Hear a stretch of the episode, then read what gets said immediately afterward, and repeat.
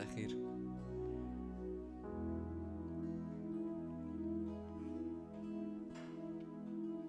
جاهزين نبدأ؟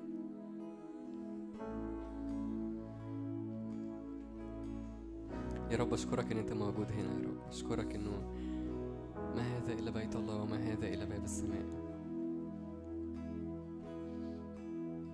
بشكرك يا رب على المحبة يا رب اللي بتنسينا وبتطلعنا من أي حاجة إحنا جايين بيها يا رب.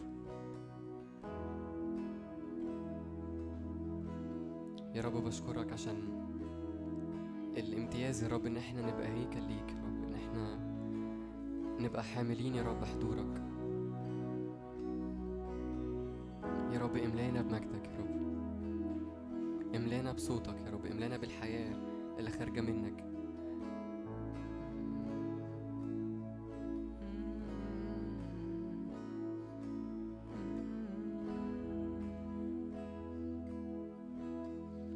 يا رب افتح عينينا يا رب، خلينا ندرك ملكوتك.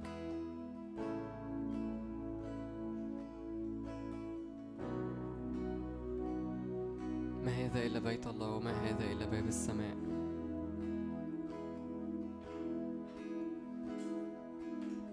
يا رب تعالى بزيارة يا رب مفاجأة. يا رب بغتة من السماء يا رب. أشكرك يا رب عشان اختبار حضورك هو معتمد عليك أنت، مش علينا إحنا يا رب. إحنا متاحين قدامك وأنت اللي بتعمل كل حاجة. يا رب تعالى بتقلع حضورك يا رب، إحنا عطشانين كلنا يا رب بنفس الطلبة، بنقول لك إن إحنا جعانين ليك.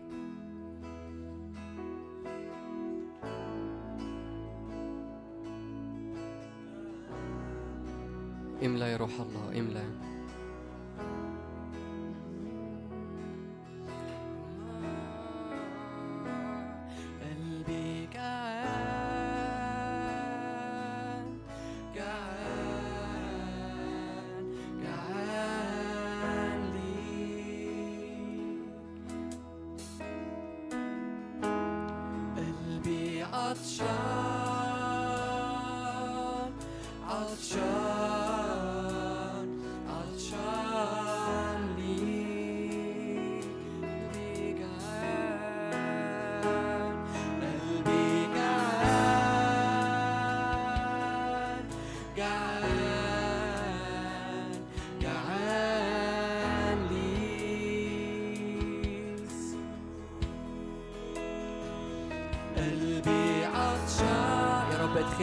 لمياه الروح أدخلنا يا رب، لمياه السباحة لا تعبر.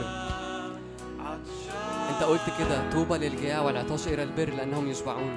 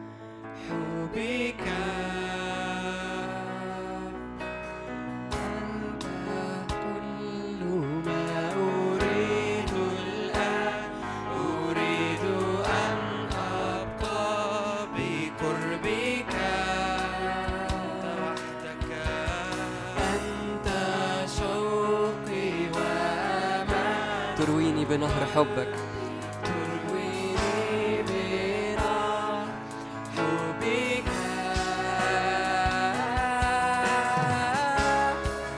يسوع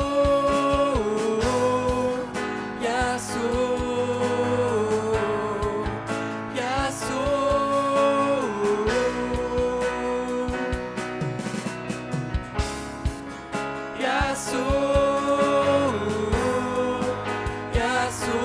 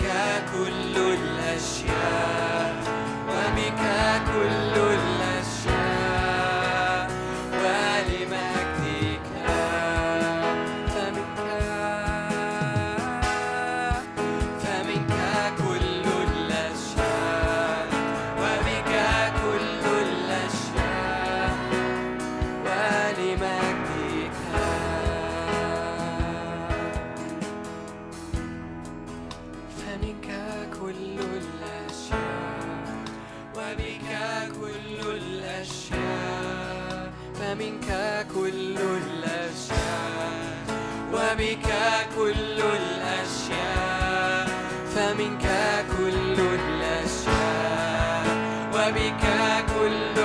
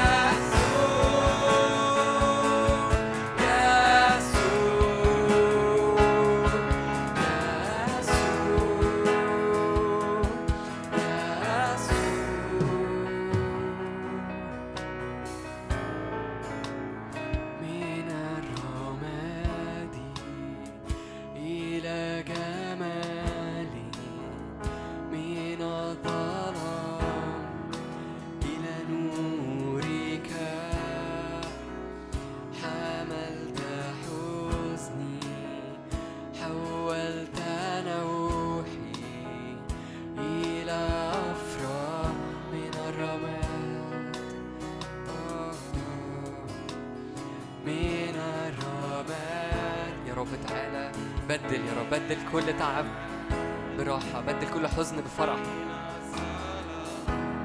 بدل كل تقل علينا يا رب بمحبة منعشة.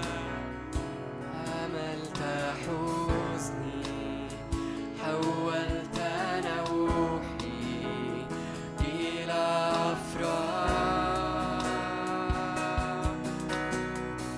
لك كل المجد يا يسوع، لك كل والسلطان، لك كل الأرض والسماء، لك نعطي مجدا، لك كل المجد يا يسوع، لك كل القدرة والسلطان، لك كل الأرض والسماء.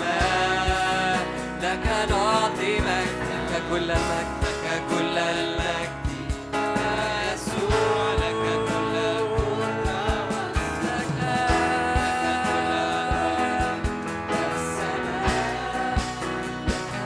نعطي مجدان، نعطي مجدان لك، نعطي مجدان، نعطي مجدان لك، نعطي مجدان،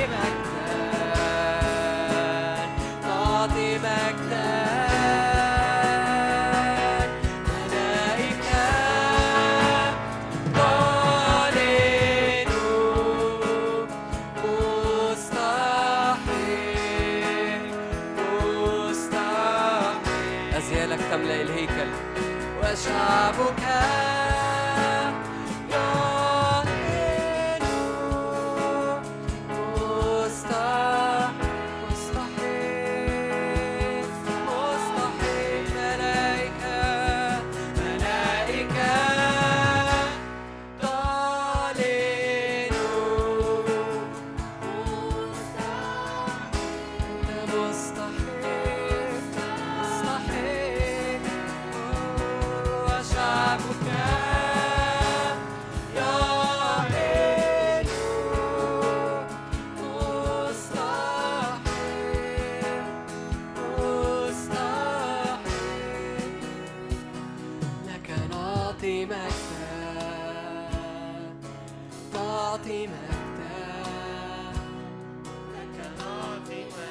مستحيل،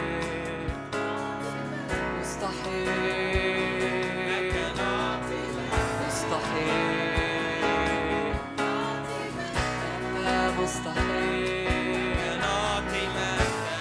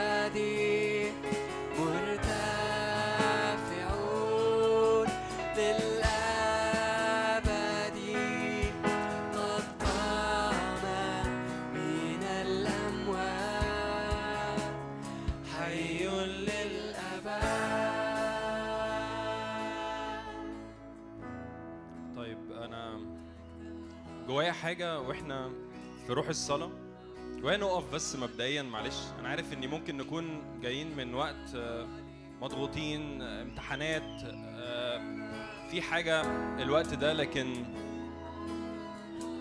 كل اللي جوايا قوي إني يحصل نقلة في نفسياتنا، يحصل نقلة أيا كان إحنا جايين منين. كأن جوايا في رياح تغيير كده تيجي على كل حد.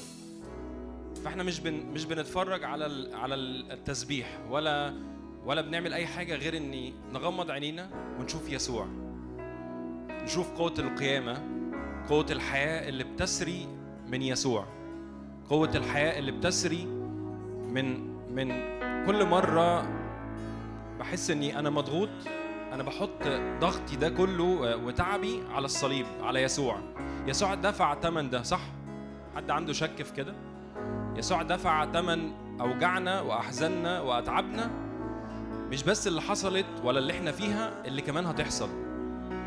أنا كل اللي جوايا إني إحنا بكلمتنا وبصلاتنا في حرية هتحصل في نفسياتنا. لو أنا جاي النهاردة وحاسس إني أنا عايز كل تحديات تخلص في حياتي، أو حاسس إني الشيلة اللي أنا شايلها دي مش قادر أكمل بيها، قول يا رب تعالى شاور على الحتت اللي محتاج أعلن فيها نورك. يسوع مش هيقتحم حياتنا، مش هيجي يقولك أنا هدخل، لكن أنت محتاج تقوله يا رب أنا برحب بيك. عارفين الصلاة اللي إحنا صليناها كلنا يمكن وإحنا بنسلم حياتنا؟ عارف يمكن تكون تحس إني ما إحنا سلمنا حياتنا، بس أنا في كل يوم محتاج أقول له يا رب تعالى أملك على نفسيتي، تعالى أملك على حياتي، تعالى أملك على مشاعري، تعالى أملك على يومي، تعالى أملك على كل حاجة. وده اللي أنا جوايا قوي، إن في حاجة بتتغسل دلوقتي، بس أنت أرحب بيه. قول له يا رب أنا برحب بيك في حياتي دلوقتي، أنا برحب في كل حتة في نفسيتي، في شغلي، في ارتباطي، برحب بيك في الأمور اللي حصلة في البيت وأنا مش عارف أعمل لها حاجة، برحب بيك في الحتة اللي شكلها ما بتخلص بقالها وقت عمال أزق فيها. يا روح الحياة تعالى بهبوب ريح عاصفة الآن يا رب علينا، كنفس واحدة، كجسد واحد يا رب، في يسوع المسيح نعبر يا رب من أي حاجة يا رب إحنا جايين منها، بننسى ما وراء ونتقدم إلى الأمام على قوة العهد، على قوة الدم، على قوة صليبك يا رب، على قوة يا رب العهد الأبدي يا رب اللي أنت دفعت ثمنه يا رب. الوقت ده وقت صلي فيه، ارفع صلاتك، إنجاز التعبير، قدم ذبيحة، قدم التسبيح، هو ذبيحة حية. فأنت محتاج مش التسبيح، مش المسبحين، مش الواعظ، أنت محتاج تعلن وتسبح اسم الملك، تعلن إن هو صالح وإلى الأبد رحمته، تعلن إن هو ملك ويسود على حياتي ونفسيتي وجسدي. مش تفضل قاعد ساكت، لكن طلع صوتك، ارفع اسم الملك. يمكن بقولها كتير إني العرش مفيش حاجة واقفة فيه، العرش فيه حاجة حصلة، في إعلان إن قدوس، في إعلان إن يهوى، في إعلان أصوات الملائكة بتعلن، وأصوات ال24 شيخ، وأصوات الكائنات الأربعة، في أصوات حصلة، بروق ورعود في السماوات. فإحنا بنتحد مع اللي حاصل في السماء. يا روح الله تعالى بمية منعشة، تعالى يا رب بقيامة الآن باسم يسوع. لو بتصلي بالروح صلي بالروح، لو بتصلي بالذهن صلي، اعلن يهوى، اعلن يهوى، اعلن انك انت الملك، انك انت فوق كل تحديات، انت فوق كل امور جاي منها، انت فوق كل حاجه، لان هو ملك الملوك ورب الارباب، هو يهوه القدير، هو يهوه، هو الهيم، هو الله الشافي، هو الله القدير، هو صوته كصوت مياه كثيره الان.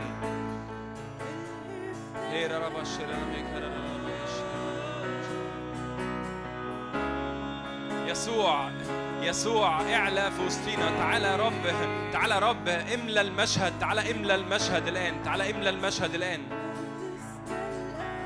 ايه يا رب، قدس يا رب، قدس كل حتة فينا دلوقتي، لنكون يا رب مشابهين صورة ابنك.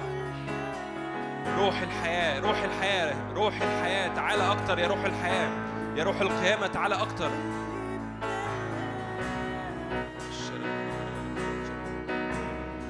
من فضلك من فضلك. الوقت ده مش وقت نرنم فيه قد ما ارفع صوتك وشاور على الحاجات بأساميها، وقول ليكن نور، ليكن نور على مشكلتي دي، ليكن نور على الحتة اللي مش خلصانة دي، ليكن نور على ارتباطي، ليكن نور على دراستي، ليكن نور على بيتي.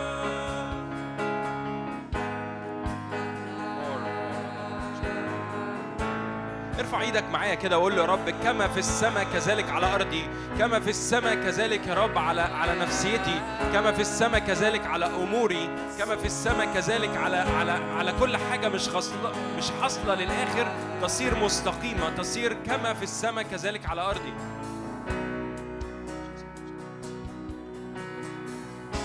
يا رب من قوة القيامة دلوقتي، يا رب من قوة الصليب، من قوة العهد دلوقتي بعلن افتداء يا رب، فداء كامل يا رب يغطي القاعة كلها دلوقتي باسم يسوع. فداء كامل يا رب، افتداء كامل يا رب، افتداء كامل يا رب، نفس وروح وجسد. انت دفعت تمن ده يا رب، احنا بنستخبى في الفداء الكامل دلوقتي. اعلان يهوه يهوه يهوه.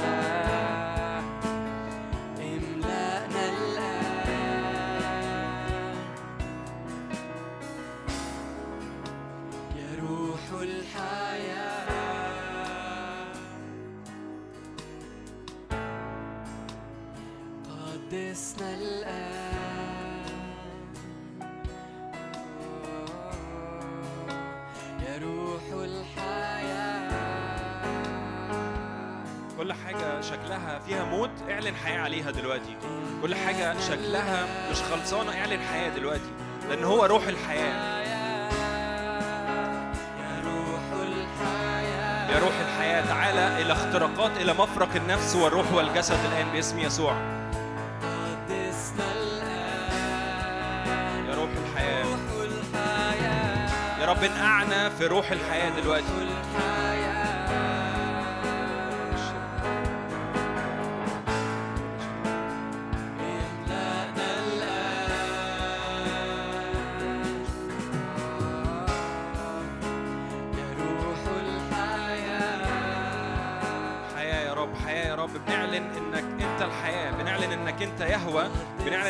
البداية والنهاية، بنعلن انك انت الاله القدير اللي لا يعثر عليك امر يا رب. ان يمكن يكون شكل الحلول وقفت يا رب، لكن انت للموت مخارج يا رب. انا بعلن للموت مخارج دلوقتي يا رب، للموت مخارج، للموت مخارج، مخارج في يسوع، مخارج في ميراث يسوع، مش في حلول أرضية ولا نفسية ولا مين يقول لي إيه، لكن ولا الخادم الفلاني هيقول لي إيه، في يسوع، في البوابة، في يسوع بعبر واجتاز وأعدي.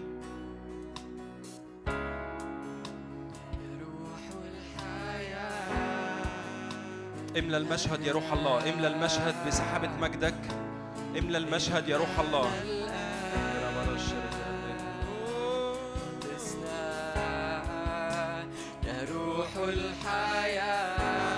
قوة الحياة، قوة الحياة تسري الآن. قدسنا الآن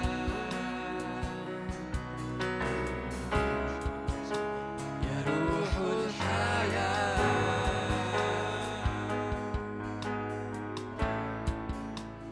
املأنا الآن. جوايا كده شوف المشهد ده وانت مغمض عينك، شوف أرضك، شوف المية النازلة من عرش النعمة دلوقتي. وزي ما بقولك ما تبصش على اللي جنبك، ما تبصش إيه اللي بيحصل، لكن بص على نهر الحياة وشوف إن المية دي بتنزل في أرضك، بتشفي حاجات جواك، إن كان شوك، إن كان تعب، إن كان إنهاك. المية بتنعش دلوقتي، المية بتقيم الآن، المية بتجدد قوتك، بتجدد مثل النسر شبابك. لو بقالك وقت بتخدم أو وقت بقالك وقت منهك، أو أيا كان حالتك، أيا كان أنت بتعدي بإيه، اعلن كده إن نهر الحياة يسري في أرضي. شوف النهر النازل من العرش دلوقتي بيتحرك وسط أرضك، بيتحرك وسط صلواتك، بيتحرك وسط كل إعلان كان جواك وكأنه مات، كل حاجة كان ربنا قايل لك عليها ليها علاقة بدعوتك والإرسالية والوقت اللي فات، وكأن التراب جه عليها. نهر الحياة عدي دلوقتي بقيامة جديدة. شوف النهر، شوف النهر المنعش وقول له يا رب أنا برحب بنهرك دلوقتي، برحب بحضورك دلوقتي. يا رب املأ خيالنا واملأ نفسيتنا بنهر الحياة دلوقتي يا رب. يمكن وقت فيه مش هنرنم ترنيمة ولا هنصلي، لكن كل اللي جوايا اتملي بالمشهد ده بنهر الحياة.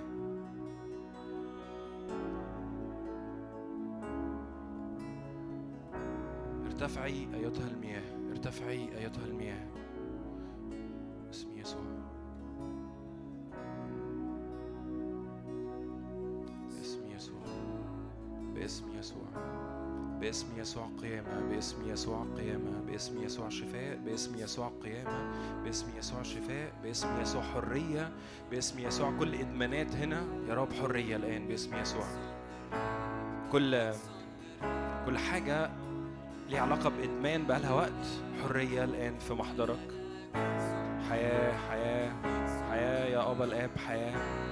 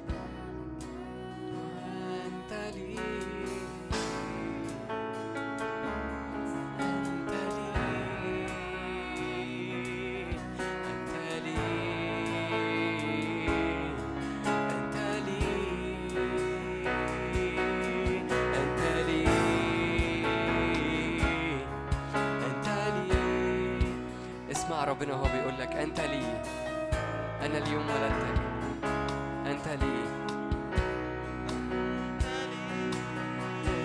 لي، أنت لي.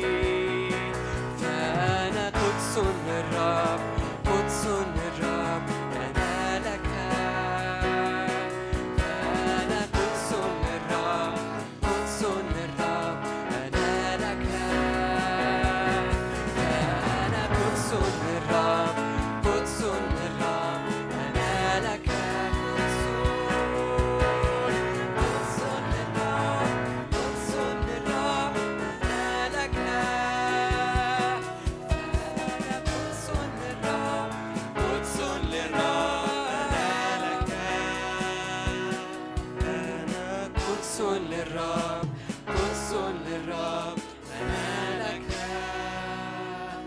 فأنا قدس للرب، قدس للرب أنا لك.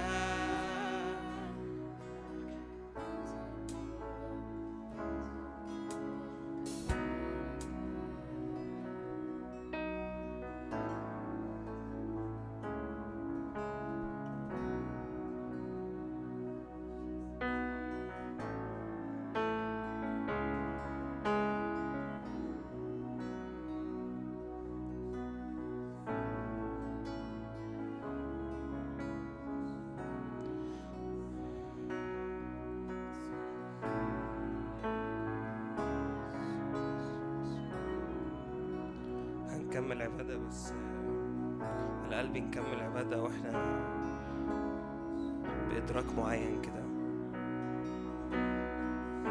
احنا كلنا عابدين، مش اللي بيعزفوا بس ومش اخواتي اللي بيرنموا، لكن كلنا عابدين. ونفسي كده احنا وبنعبد ندرك ان عبادتنا ليها قوة وليها تأثير. أنا أؤمن إنه إحنا وبنعبد كلنا ممكن حد يدخل ما يعرفش الرب ويعرف الرب من عبادتنا بس.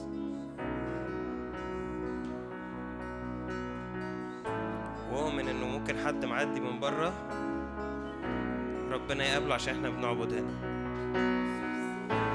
فتعالوا كده نكمل عبادتنا وإحنا مدركين إنه إحنا بنعمل حاجة قوية قوي في الروح. نعبد بالروح والحق. تعالوا نرمي كل حاجة متقلين بيها، كل حاجة اترمت علينا، شغل ودراسة. نعبد بحرية في محضر الرب.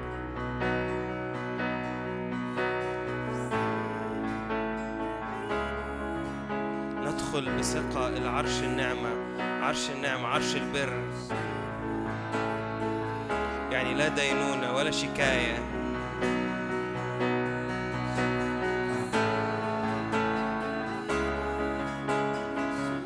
تعالوا نقف مع بعض كده ونعبد بكل حرية.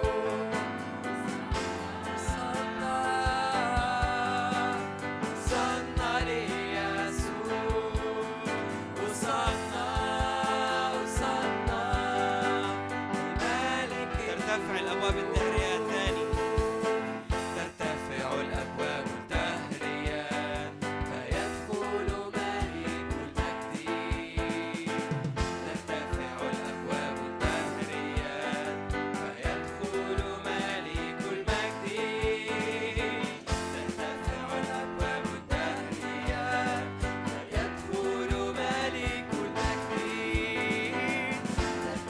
الأبواب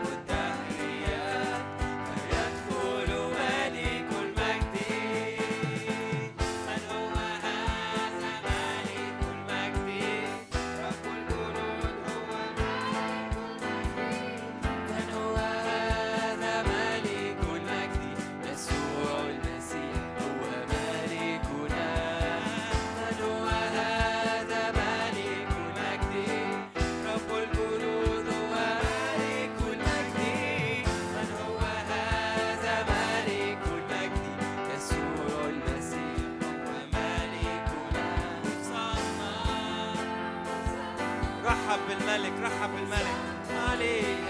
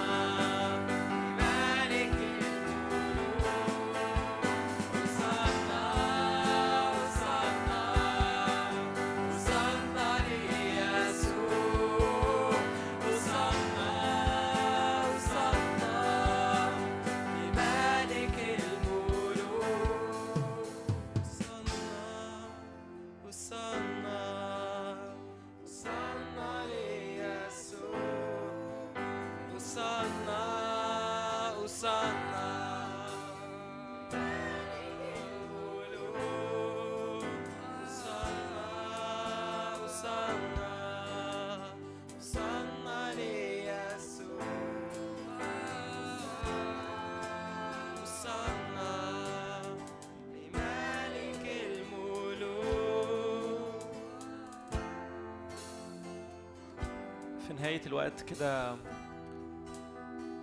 غمض عينك وقول له يا رب أحبك، يا رب إحنا بنحبك، يا رب جايين يا رب نقدم لك يا رب حبنا، كل إكرام كل مجد لاسمك يا رب. يا رب نشكرك يا رب من أجل محبتك الفائقة يا رب.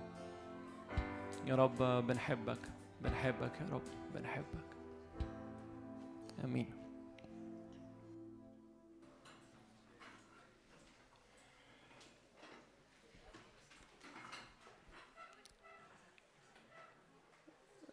مساء الخير، ازيكم؟ حد حابب يقعد قدام؟ في اماكن قدام الناس اللي واقفه ورا.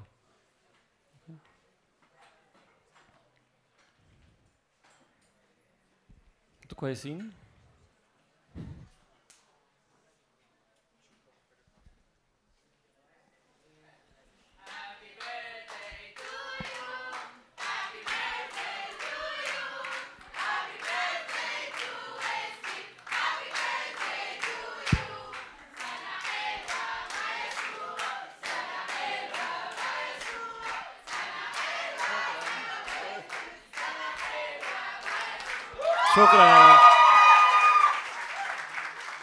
شكراً مرسي، شكراً. نعم كارول كمان، كل سنة تبقى كارول. عاش. ثانك يو يا جماعة، مرسي. هبدأ بسؤال، هو في كم وصية في الكتاب؟ حلو، بس حدش يقول حاجة. 10؟ حد يقول زيه؟ طيب تاني 10؟ طيب 10. تمام، اوكي. طيب احنا هنلف شويه في الكتاب، لو تحبوا تطلعوا موبايلات معاكم، كتب مقدسه. احنا هنلف شويه، اتمنى انكم ما تزهقوش. بس اوكي ماشي، هنفتح متى 22. اوكي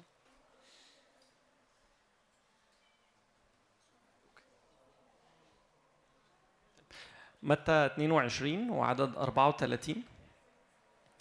اما الفريسيون فلما سمعوا انه ابكم الصدوقيين اجتمعوا معا، وسأله واحد منهم وهو ناموسي ليجربه قائلا: يا معلم، أي وصية هي العظمى في الناموس؟ فقال له يسوع: تحب الرب إلهك من كل قلبك ومن كل نفسك ومن كل فكرك. هذه هي الوصية الأولى والعظمى، والثانية مثلها، تحب قريبك كنفسك.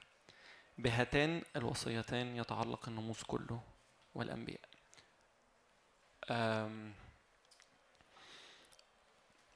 هنرجع تاني للعهد القديم ونشوف الوصايا اللي الله اداها للشعب في العهد القديم. بس يسوع لما جه قال ان دول اهم وصيتين، انه تحب الرب إلهك من كل قلبك ومن كل نفسك ومن كل فكرك، وتحب قريبك كنفسك. نروح لخروج 20. في خروج 20 الله ادى الشعب الوصايا 10 مبدئيا.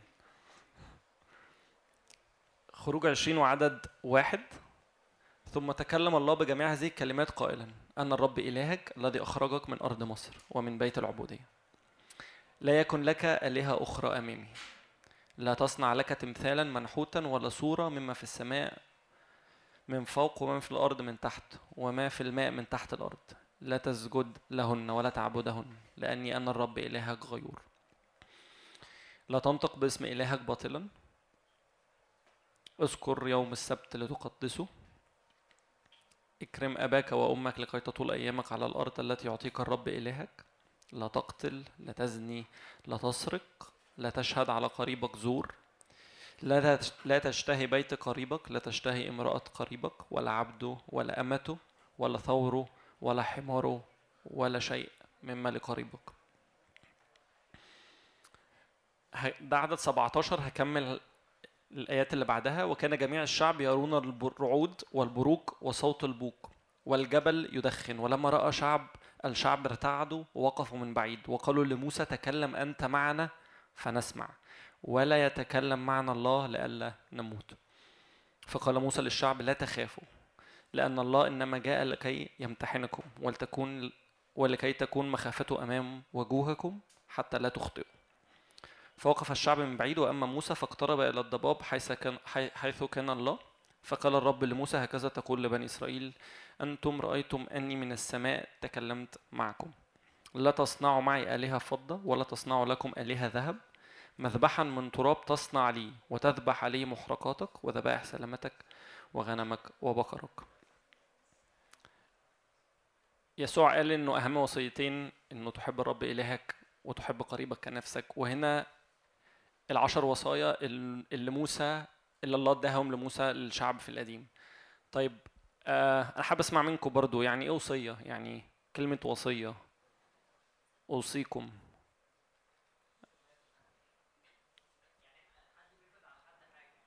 بيفرض على حد حاجه. اوكي ماشي. ايه تاني؟ كومنت. بيريكومند يعني انصحك، يعني اعمل ده لمصلحتك يعني. اوكي ايه تاني؟ سوري، دليل امشي عليه. حلو قوي. ايه تاني؟ حد عنده اي حاجه تاني؟ بايه؟ ماشي، يعني قصدي ما اوصيك دي يعني بطلب منك اعمل كذا. اوكي طيب. ببساطة كل اللي قلتوه صح. أوصيكم، وفي الكتاب ترجمتها إنه I recommend أو أنا بقول لك، بأمرك I command you، أنا بأمرك أعمل كذا، أو أنا بوصيك تعمل كذا، أو إنه لمصلحتك أعمل كذا. هو مش بس في الكتاب الله ما اداش 10 وصايا بس للشعب في الأول، لكن لو كملنا خروج 21 و22 و23 هنلاقي إنه ربنا قال للشعب حاجات تانية كتير. أنا هعدي فيهم بسرعة وهنتكلم فيهم ببساطة. من عدد 21: وهذه هي الأحكام. عدد 1: هذه هي الأحكام التي تضع أمامهم. الله بيقول لموسى دي الأحكام اللي تعلقها للشعب قدامه، وقال لهم حاجات كتير قوي. إذا اشتريت عبدا عبرانيا ف6 سنين يخدم، والسنة السابعة يخرج حرا. من ضرب إنسانا فمات يقتل قتلا، ومن ضرب أباه وأمه يقتل قتلا. من سرق إنسانا وباعه أو وجد في يده يقتل قتلا. من شتم أباه أو أمه يقتل قتلا. ده عدد 21 مقتطفات منه، عدد 22 انا هعدي فيهم بسرعه علشان هم طوال قوي وممكن تبقوا انتوا تقروهم. من ذبح لآلهة غير الرب وحده يهلك، لا تضطهد الغريب ولا تضايقه لأنكم كنتم غرباء في أرض مصر، لا تسئ إلى أرملة ما ولا يتيم، لا تسب الله ولا تلعن رئيسا في شعبك. ده عدد 22. 23 لا تقبل خبرا كذبا ولا تضع يدك مع المنافق لتكون شاهد ظلم، لا تتبع الكثيرين إلى فعل الشر، لا تحابي مع المسكين في دعواه، ابتعد عن كلام الكذب ولا تقتل البريء والبار، لا تأخذ رشوة لأن الرشوة تعمي المبصرين وتعوج كلام الأبرار. تعبدون رب إلهكم فيبارك خبزكم وماءكم وأزيل المرض من بينكم، لا تكون مسقطة ولا عاقر في أرضك وأكمل عدد أيامك. ببساطة العهد ما كانش 10 وصايا بس، 10 وصايا اداها الله لموسى، لكن الوصايا أكتر كتير قوي إلا الله اداها للشعب. ايه العلاقه ما بين الوصايا اللي احنا قعدنا نقراها؟ وهنا في كتير، وفي تثنيه تكملوا قرايه هتلاقوا ان الوصايا عددها كتير، الله كان بيقول للشعب حاجات كتير. ايه العلاقه ما بين ده وما بين ده؟ ببساطه العلاقه ما بين الوصيه اللي يسوع قالها ان هو اهم وصيتين، وفيها يعني في متى يسوع قال الجمله بالنص، قال إنه بهاتين الوصيتين يتعلق الناموس كله والأنبياء، إنه محبة. الوصية كل الوصايا في العهد القديم هدفها المحبة. كان يسوع بيقول إنه out of أنا بحبك فأنا بوصيك تعمل كذا. ما كانش هدف الوصايا إنه اعمل علشانه. أنت لو قلبت في الوصايا دي هتلاقي إن أغلبية الوصايا أو أكتريتها إزاي تتعاملوا مع بعض. لو مين عمل لمين ايه يحصل ايه، لو اشتريت عبد 7 سنين وتفكه، ما تضربش حد علشان هتتموت، ما تقتلش حد علشان كذا. ما كانش الله هدفه، الله ما كانش هيزيد او هينقص. في العهد القديم لو الشعب ما كانش بيعمل الحاجات دي ربنا ما كانش مستفيد حاجه، مش هيزيد انا يعني، هو مش بيقدرك وما كانش بيقدرهم. فكروا معايا في الفكره دي، انه أنا لو في طفل بعلمه بربيه ممكن يكون بيعمل حاجة بالنسبة لك هو حد شايله راح ضربه بالقلم، احنا بنقول له غلط، مع انها حاجة لو انت حد كبير عارف لوحدك انه غلط انك تضرب حد بالقلم، بس في طفل ما يعرفش، محتاج حد يعلمه ان ما ينفعش تضرب حد بالقلم عشان ده عيب، وبعد كده هو بيكبر عارف ده. الوصايا في العهد القديم ما كانش هدفها انه يسوع ان الله يقدر الشعب. تعالوا نتخيل كده آدم في الجنة كله تمام قبل السقوط، كان الوصايا دي كلها كان هيبقى ليها معنى ولا لا؟ كان ايه فكرة؟ فالقرن المقارنتين، تخيل كل الوصايا دي الكتير أو مش بس 10 محطوطة في عالم. فاحنا لو مشينا على الوصايا دي الله في العهد القديم حطها للشعب، تخيلوا العالم هيبقى منظره عامل ازاي؟ في تخيله هيبقى عامل قوي زي الجنة. لو الجنة كان فيها ناس وآدم كان موجود في جنة عدن وما كانش الإنسان سقط، كان هيبقى ده نفس التعامل. ما كانش الله هيحتاج يقول له ما تزنيش، ما هي اوريدي، ما تسرقش، ما تقتلش، ما تكذبش، انت اوريدي في مكان مع الله، انت بتتمشى مع الله. ما كانش فيه سقوط.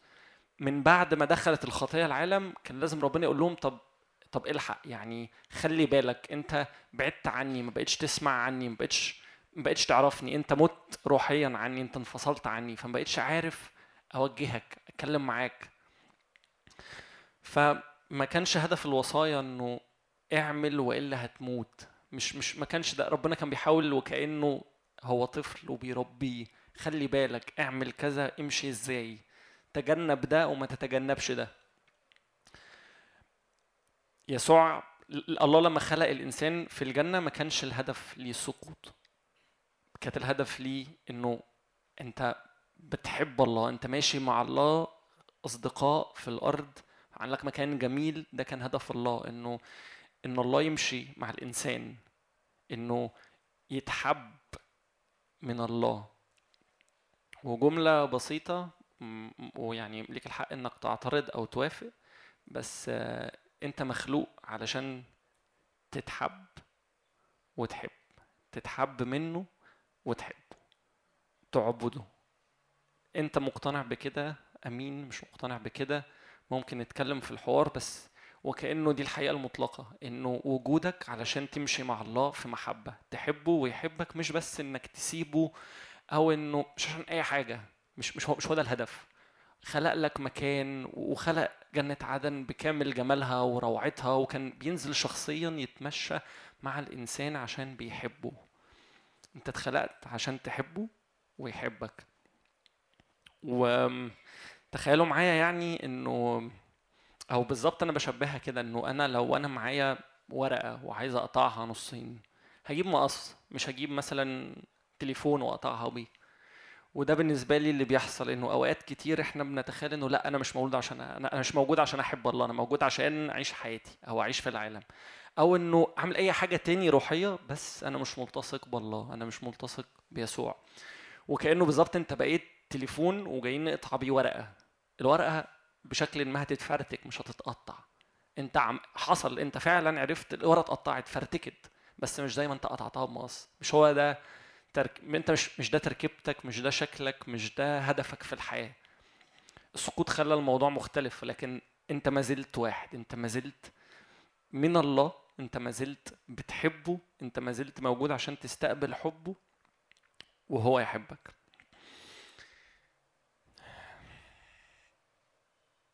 الوصية كانت خارجة من محبة الله. هو ما كانش معناها اتقال انه لو رجعنا تاني في خروج، انه كانت موجوده عشان تحكم على الشعب. وللامانه احنا فشلنا في الوصايا دي، ومعرفناش نوصل لوحدينا بعد سقوطنا بارضيتنا بجسدنا، بعد دخول الخطيه العالم، معرفناش نوصل انه في الاول وفي الاخر احنا فشلنا في الوصايا، احنا ما مشيناش بالوصايا. وربنا ده كان هنا لازم يجي يسوع. وجود يسوع هو الناموس، هو بيكمل الناموس. انت يسوع ما جاش علشان ينقض، لكن ليكمل. في يسوع كل ده اتكمل، كل الوصايا اللي الله كان حاططها. تخيلوا يعني كأنه بالظبط يسوع موجود وربنا راح معدي عليه الوصايا، تشيك تشيك تشيك، لا تقتل، لا تزني، لا تكذب، تحب الرب إلهك، تحب قريبك كنفسك. وقعدنا نعمل كل التشيك بوينتس اللي اتقالت في العهد القديم، وكأنه يسوع عدى فيها كلها. احنا فشلنا، وكان موجود حتى كمان عارف، الله كان عارف انه الانسان مش هيقدر في الاخر يعمل كده. ما هو انا بحاول اربيك، بس وكأنك مش هينفع تتربى، يعني مش عايز تتربى، انت بتفلفص، انت مش عايز تتربى. طب يعني ما هو انا برضو مش بقتلك، فانا مش جايبك عشان استعبدك وانه انت محتاج تعمل لي وتقدم لي وتلحق. الفكرة ما كانش ده الهدف. هو كان عارف انه كان في مخرج حتى من وصايا، انه انت بنقدم ذبائح وانه بتوب ومسبح، وفضل الله في الوسط، فضل الله ما سابش. هو كان هدفه انه يمشي مع الشعب، فضل فيه تابوت، فضل فيه هيكل وقدس اقداس، وفضل الله انا متواجد في الشعب، انا ما زلت حابب وملتصق بهذا الشعب، انا عايز امشي وسطي، انا عايز الشعب ده يبقى شعبي يدعى عليه اسمي، ده بتاعي. انا ما زلت عايز امشي مع الناس، انا عايز امشي مع الانسان اللي انا خلقته. وبعد كده هو اخذ قرار انه لا، شكرا، طب انا ما زلت بحبك، ما زلت جاي لك، انا ما زلت مقدم نفسي ليك، ما زلت معاك. ده في عهد قديم، مشي مع الشعب طول العهد القديم، وكان في ملء الزمان لازم يجي يسوع. وجي يسوع عدى عليه التشيك بوينتس دي كلها. هو ده الابن، هو ده الحياه. كان الهدف ان الوصايا تخرج يسوع في الارض. الهدف انه شعب اسرائيل كله في العهد القديم يبقى يسوع هو ماشي صح، ماشي باستقامه، مش ابن الله، ولكن يسوع عدت عليه الوصايا وكملها. تخيلوا كده ان احنا عايشين في عالم هي كل الناس محققه الوصايا دي في عهد قديم، او كل الناس ماشيه زي ما كان يسوع ماشي على الارض. اعتقد ده مكان كويس، ده مكان يتعاش فيه.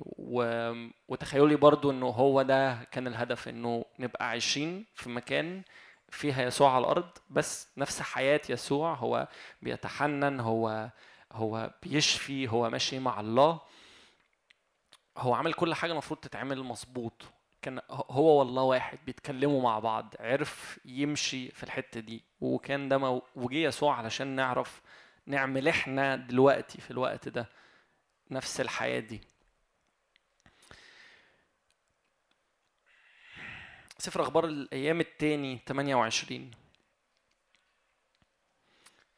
أول عدد 1 هقرأ معاكم مقتطفات إنه فيها عدم وجود الوصايا أو الدليل اللي الله اداه للشعب ما كانش موجود وقتها، أو كان موجود والناس ما عملوهوش.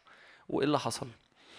عدد 1: وكان أحاز ابن 20 سنة حين ملك، وملك 16 سنة في أورشليم، ولم يفعل المستقيم في عيني الرب كداود أبيه، بل سار في طرق ملوك إسرائيل، وعمل أيضا تماثيل مسبوكة لبعاليم.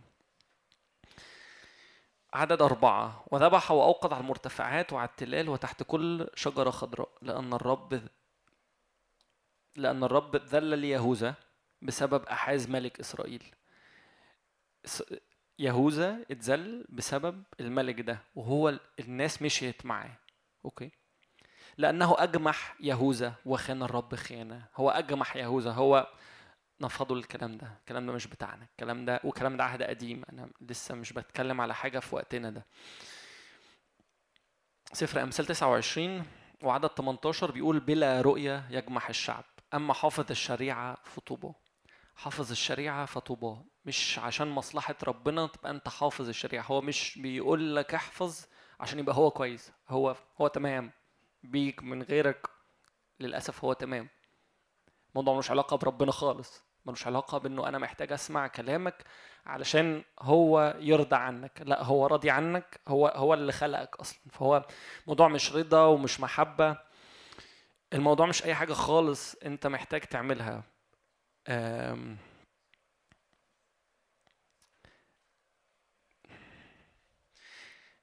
هقول الجملة دي دلوقتي وهاجي لها بعدين، إنه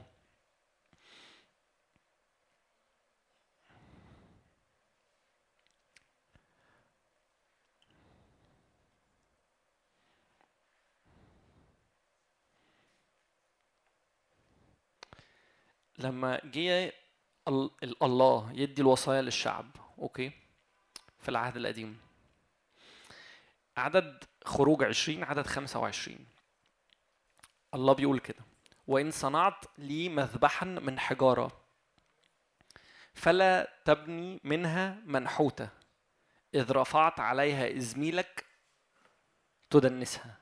إنه عهد قديم برضو، الله كان هدفه يوصل للشعب إن أنت مش محتاج تجمل حاجة، أنت مش محتاج. أنت لقيت طوب على الأرض، هتاخد الطوب ده هتبنيه، هيبقى ده المذبح بتاعي، ده اللي هتقدمه لي. لكن أنا مش عايزك ترفع أزميله وتنحته، أنا مش عايزك تعمل مجهود يدوي في ده. وده كان الهدف، إنه إحنا بنحبك وبنحبه مش بأعمال. أنا مش الوصايا عشان جايد لاين ده يساعدني زمان إنه أمشي مع الله، ولكن يساعدني دلوقتي أفهم الله كان بيفكر إزاي.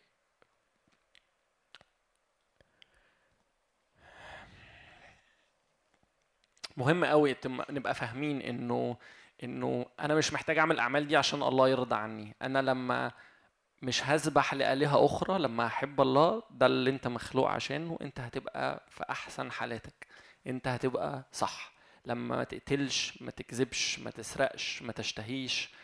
تعالوا نفكر في الوصايا دي، ولو كانت متطبقة في حياتنا دلوقتي، متطبقة في العالم اللي احنا عايشين فيه، هنلاقي ان الوضع مختلف، هنلاقي ان الحياة مختلفة، هنلاقي انه ما كناش هنبقى تعبانين، وما كناش هنبقى في شر وفي موت زي ما احنا موجودين دلوقتي. فأنا أشجعكم تقروا الوصايا دي وتستخدموها مش كدينونة. يسوع رفع كل دينونة، يسوع عدى كل الحاجات دي ليك.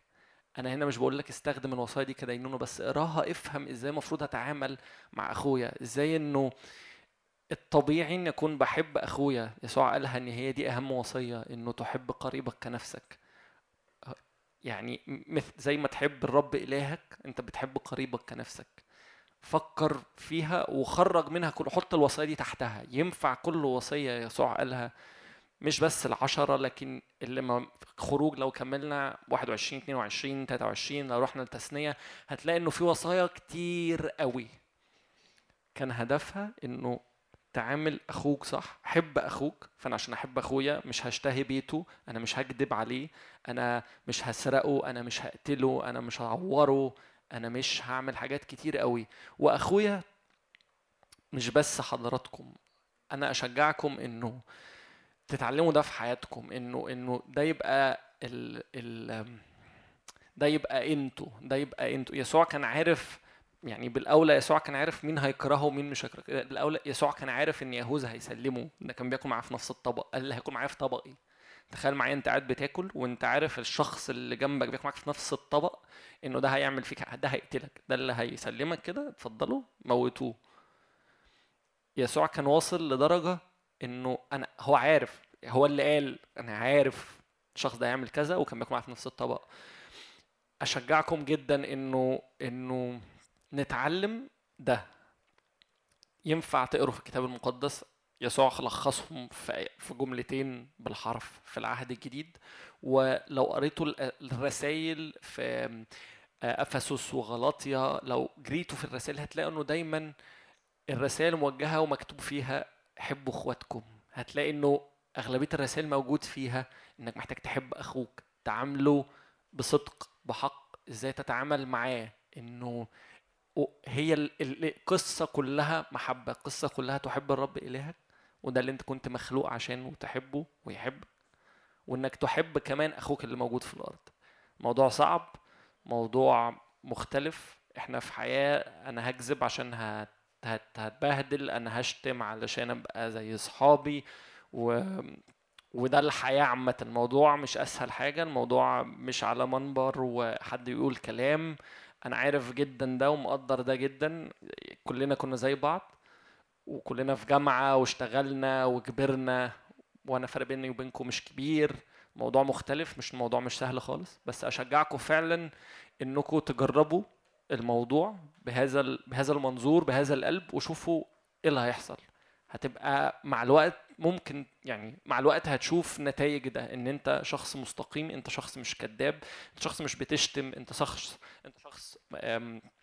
بتسمع الوصية، انت شخص شايف انه ده صح. صدقوني هتبانه، هتبقى مختلف وهينفع، وكأنه العالم هيظبط عليك عشان انت الصح، مش هم الصح، مش اي حد تاني بيمشي بره الوصية دي هو صح. مش مكتوب في الوصايا في خروج، انا اعتقد انه قريتها، انه ما تمشيش مع الناس، انه ما تمشيش مع الاشرار ومع انهم هم كتير، ما تمشيش في الخط ده، الخط ده مش بتاعك. موضوع يبان لا، طب انا مش هبقى عندي صحاب، انا مش هيبقى عندي ناس هعرفهم، مش هيبقى عندي كده، كل صحابي هيسيبوني، كل صحابي بيشتموا. اشارككم بقصه، ده قصتي، دي مش قصه سمعها عن حد. في الجامعه، مش قصدي حاجة، بس قصدي انه اشجعكم فعلا ده بيحصل. انه انا الجامعة كنت، يعني انا من الناس انه ما بشتمش، يعني ما بعرفش اشتم قوي. فخلصت مدرسة، دخلت الجامعة، وكل صحابي بيتعاملوا مع بعض بهذا المنظور. صدقوني مرة واتنين ومش كتير، ده من اول سنة اولى جامعة كنت ينفع بقى واقف وسط صحابي ولا ان هم ما بيشتموش بعض قدامي مثلا، او لو في شتيمة جاية يقول لي سوري يا ويسلي، فنحس انه ما انا مش الله سوري لي، انا مالي، يعني انتوا الاتنين مع بعض ماليش دعوة، فاهم؟ بس يعني هي كانت غريبة انه يعني انا مالي، انا قلت لك، انت ما قلتليش حاجة وانا قلت لكش حاجة وانت شتمتنيش، انا بره القصة خالص. بس فعلا هتلاقي انه الجو اختلف، وقضيت 5 سنين معاهم جامعه، او يمكن لحد دلوقتي في منهم صحاب احنا على اتصال وبكلمهم، انه عادي هو ما بيشتمنيش، وعارف انه ما بيوصلني، ما بحبش يسمع شتايم، مع ان انا ما قلتش ولا قلت له ربنا ولا قلت له كتاب ولا وصيه ولا اي حاجه، يعني ولا اي حاجه، ما جبتش سيره اي حاجه خالص. بس هو عارف انه الشخص ده الحاجات دي بتضايقه، فهو طب يعني مش هنضايق الراجل ده، مع انه ما فيش حاجه، يعني ممكن يخسرني عادي، يعني انا ما فيش حاجه زياده، يعني انا شخص عادي في جامعه فيها كذا الف، عادي جدا انه يلاقي غيري احسن مني 100 مره في ثانيه. فاشجعكم فعلا انه تقرروا تمشوا بالاختلاف ده وتشوفوا الفرق. ولو انت مش شايف فرق امين، عايز ترجع لحياتك تاني اهلا وسهلا. لو انت شايف انه لا انا ان انا امشي باستقامه ده جايب لي مشاكل، ممكن على فكره يجيب لك مشاكل، بس صدقني الطريق في استقامه اريح كتير، انك ما تكدبش اريح كتير، انك تبقى واضح وصريح، وانه انت مش شايل هم انا كدبت النهارده ازاي هكمل على الكدبه دي بكره، احسن بكتير. يسوع كان حكيم على الارض بس كان بيعرف برضه يقول رايه. يسوع كان حكيم على الارض، يسوع ما كانش بيكذب لكن ما كانش بينافق كمان. يسوع مش ما كانش بيطبل، لا يعني يسوع يوم ما اتضرب قال له انت تضربني ليه؟ ايه سبب انك بتضربني؟ هو ما غلطش. يسوع برضه ما كانش مش لاقي لفظ كويس ينفع يتقال، بس يعني ما كانش ماشي ينفع اي حد يضربه. يعني ليه يعني طب تضربني ليه؟ عملت لي كده ليه؟ مش ان انا بقول، او يعني مش ان الكتاب بيقول ان احنا نمشي بالوصايا دي ان احنا نبقى ملطشه او نبقى لا يعني كل الناس بتكذب وانا كده مش هحصل لك حالي وانا لا معلش. يعني جرب وشوف، وانصحكم تعملوا كده في حياتكم، انه اي كلام هتسمعوه اختبروه، وانه شوف فعلا الكلام ده ليه معنى ولا ملوش معنى. جربوا هل فعلا صالح ليا انه ما اكذبش وانه ما اسرقش وان امشي باستقامه، ده يعني حاجه مريحه ولا مش مريحه. مش عايز اقول لكم انه في الاول وفي الاخر انت سيادتك هتعيش 100 سنه، هتعيش 150 سنه وهيخلصوا، حضرتك هتسيب الارض في يوم من الايام. والعالم بيضغط عليك انه لا وخليك في دلوقتي وركز في النهارده، وانا عايز ابقى دلوقتي كويس، وانا عايز اكذب وهسرق وهيبقى معايا فلوس وهتوب في الاخر واموت. امين براحتك، بس صدقني فكر فيها اخرك هتعيش كام سنه، كام هم كام يعني. في يوم جون مرقس رسم خط طويل قوي وقال حياتك هي نقطه صغيره رسمها بقلم رصاص. هي فعلا ما شفناش النقطه بالظبط، ما شفناش النقطه ما بنتش اصلا في خط طويل قوي، انه دول 100 سنه هتعيش 200 سنه هتعيش كام يعني. في الاخر ده مش بيتك، في الاخر ده مش مكانك، في الاخر انت ماشي يعني ملهاش حل. واحنا كشباب اعتقد صعب علينا نبص لها بالمنظور ده، او هيتقال لك يا جدو او انت نظرتك سوداويه. لا يعني امين ربنا يديك طول ايام، يشبعك من الايام، بس في الاول وفي الاخر مش هو ده المكان اللي انت كنت مخلوق ليه. هو حصل انه احنا خرجنا، الدنيا وقعت، هو جاي وهياخدنا وهنمشي، مش هو ده بيتك.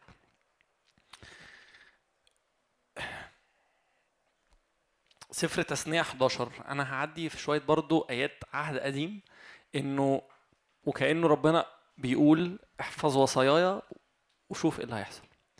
سفر تثنية عدد 11، سفر تثنية اصحاح 11 وعدد 8، فاحفظوا كل الوصايا التي أنا أوصيكم بها اليوم لكي تتشددوا وتدخلوا وتمتلكوا الأرض التي أنتم عابرون إليها لتمتلكوها، لكي تطيلوا الأيام على الأرض التي أقسم الرب لآبائكم أن يعطيها لهم ولنسلهم، وأرضا تفيض لبنا وعسلا.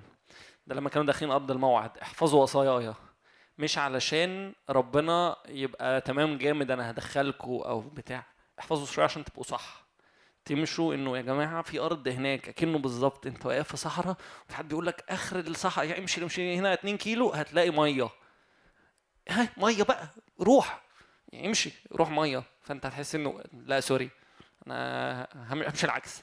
طب ليه يعني انا بقول لك الميه هناك، اسمعني اسمع كلامي، انا فعلا بوصيك ميه اهي، صدقني وانت شخص انا شخص كويس بقول لك ميه اهي، الطبيعي انك تسمع كلامي. هو هنا ربنا مش بيهددهم، لا اسمعوا الكلام خليكوا صح، انا بوريكوا السكه والطريق، انا وكانه بربيكوا فتربوا. لا سوري طب خلاص براحتك هعمل ايه؟ ربنا برضو مش هيقدر يجي يقول لك طخ لا اتربى، لا براحتك يعني خلاص اعمل لك ايه. طيب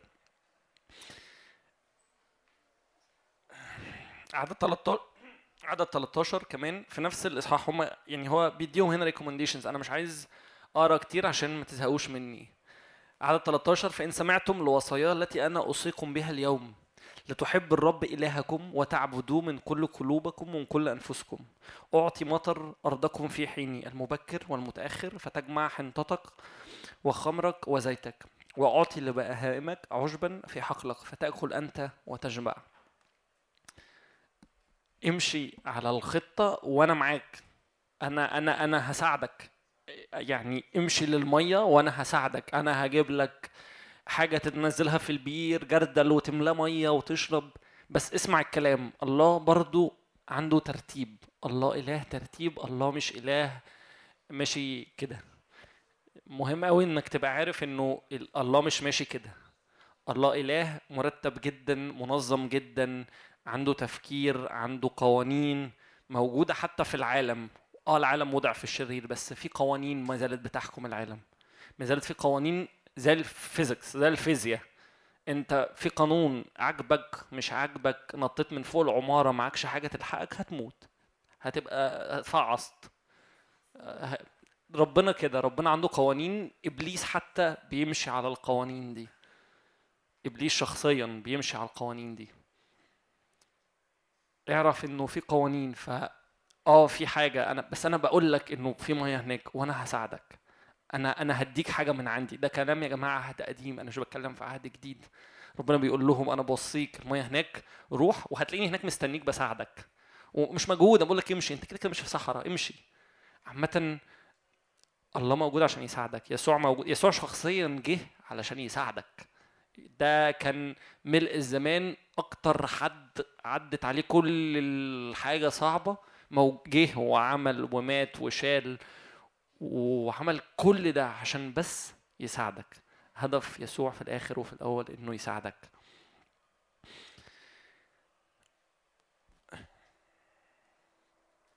أوكي، المحبة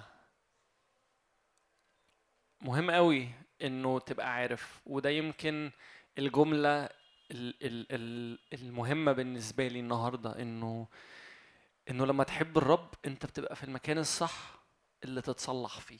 لما ترجع تحب يسوع تاني مش بمجهود، قال لهم ما ترفعش إزميل على على المسبح اللي هتبنيه. مسبح هتلاقي فيه طوب، هتاخده ترص الطوب، حط ذبيحتك، أنا هاجي، أنا جاي.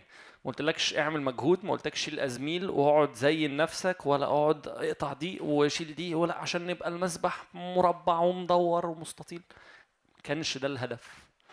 الله مش كان ماشيش الطريقه انه اعمل لي وسوي لي عشان ارضى عنك وهو قاعد فوق شايط.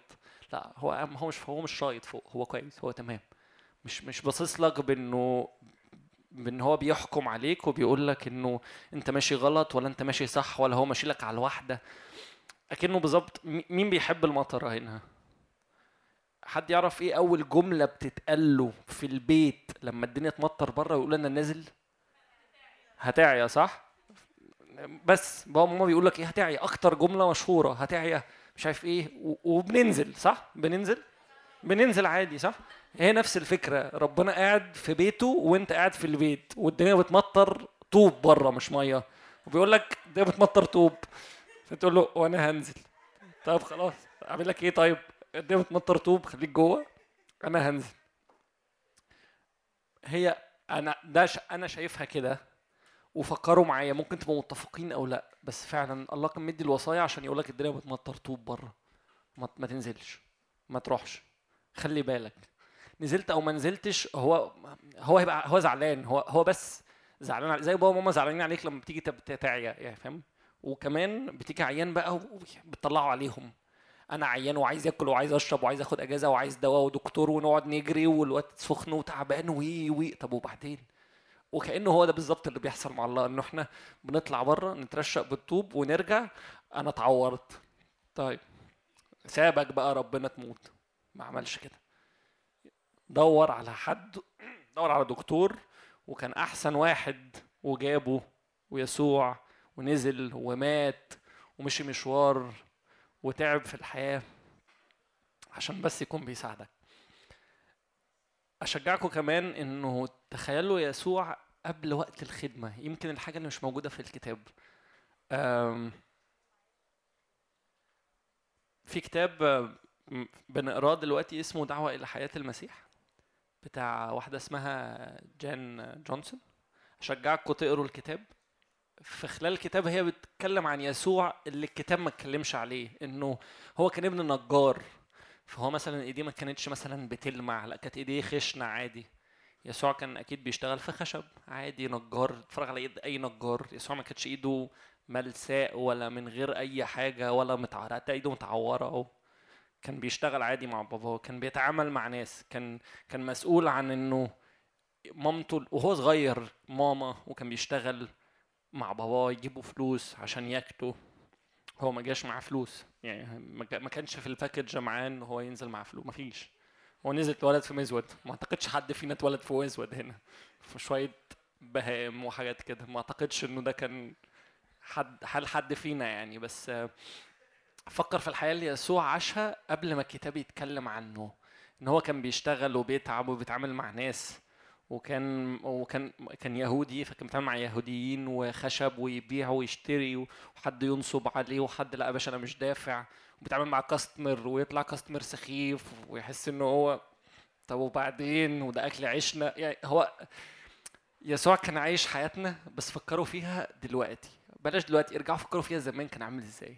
هو ما كانش حياته احلى حياه، ما كانتش حياته اسهل حاجه، وما كانش هو مشي كل التفاصيل، مشي ان هو لا اكذب عشان تبقى كويس، مشي ان هو طب ما تيجي نلعب مش عارف نعمل ايه، عدى بالحاجات دي. يمكن احنا العادي مش بنتخيل ده، وانا بصراحه كان بالنسبه لي لفت نظري انه محتاج افكر في يسوع قبل خدمته، يعني هو طفل وخدمته كان في الهيكل وبيروح وبيتكلم وكان عنده فهم امين، بس كان ما زال في الجسد، عدى في حاجات كتير، عدى في مدرسه كتاب بقى، هيبقى كان زمان عاملين ازاي، بيعلموا ازاي. يسوع كان معلم، فده معناه انه هو ذاكر حاجه بشكل ما، فهو اجتهد وعمل وده ابن الله، يعني ده الالتيميت، ده اللي هو ده اللي خلص الجيم فعلا ده اللي خلص الجيم. وهو عمل كل الحاجات دي زينا، ذاكر وتعامل مع ناس، وناس سخيفه، وناس كانت عايزه تموته، ياما الكتاب كان في وقت خدمته ياما ناس عايزه تموته، انا عايزين يزقوه من على جبل هيرجموه، ما كانش تمام، يعني ما كانش عايش حياه بيسفل.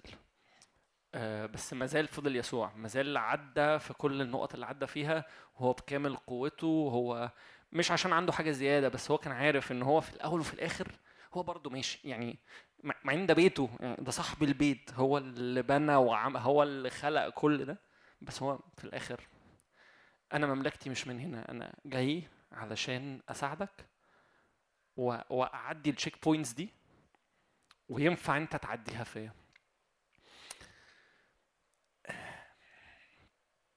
لما تبقى فاهم ان المحبه، وده اللي انا عايز اقوله قبل ما هنصلي، انا مش هطول، انا خلاص بختم، انه مكانك انت مولود عشان تتحب منه وعشان تحبه، ده البوزيشن بتاعك، ده المكان الصح بتاعك، هو ده المكان اللي انت فيه بتبقى في قمه الافشنسي، انت خلاص، يعني هو انت كده تمام، انه في المكان ده اللي مش محتاج تعمل فيه مجهود، ولا ترفع ازميل علشان تشكل الطوب بتاع المسبح، ولا تعمل حاجه بعمل الجسد، انه في المكان ده انت بتتصلح. مشو كان بيصلي من شويه انه للنفسيه، وهنكمل نصلي الوقت الجاي، بس بادراك انه انا عارف انه لما احب الله، انا بس هقول له بحبك، انا بس هقول له بحبك، بس هتقولها له وانت مركز، مش بقول له بحبك ببقي وبدماغي انا هاكل ايه بعد الاجتماع مثلا، او احنا خارجين فين، او انه انا عايز اعمل، او انا جعان هناكل امين تمام، يعني انا واجه تمام اوكي كلكم جعانين امين تمام. فحاولوا بس تهدوا الصوت ده، وانه تبقى هنقعد نصلي، وانه تركز، او انه انت مخك بيقول له بحبك وجسدك بيقول له بحبك، وكلك على بعض تلم نفسك كده. يعني ايه هتلم نفسك؟ يعني ما تبصش على حد، ما حدش فارق معاك، ما انا مش مرق. انا اعمل اللي انت عايزه، قوم اقعد اعمل اللي انت عايزه.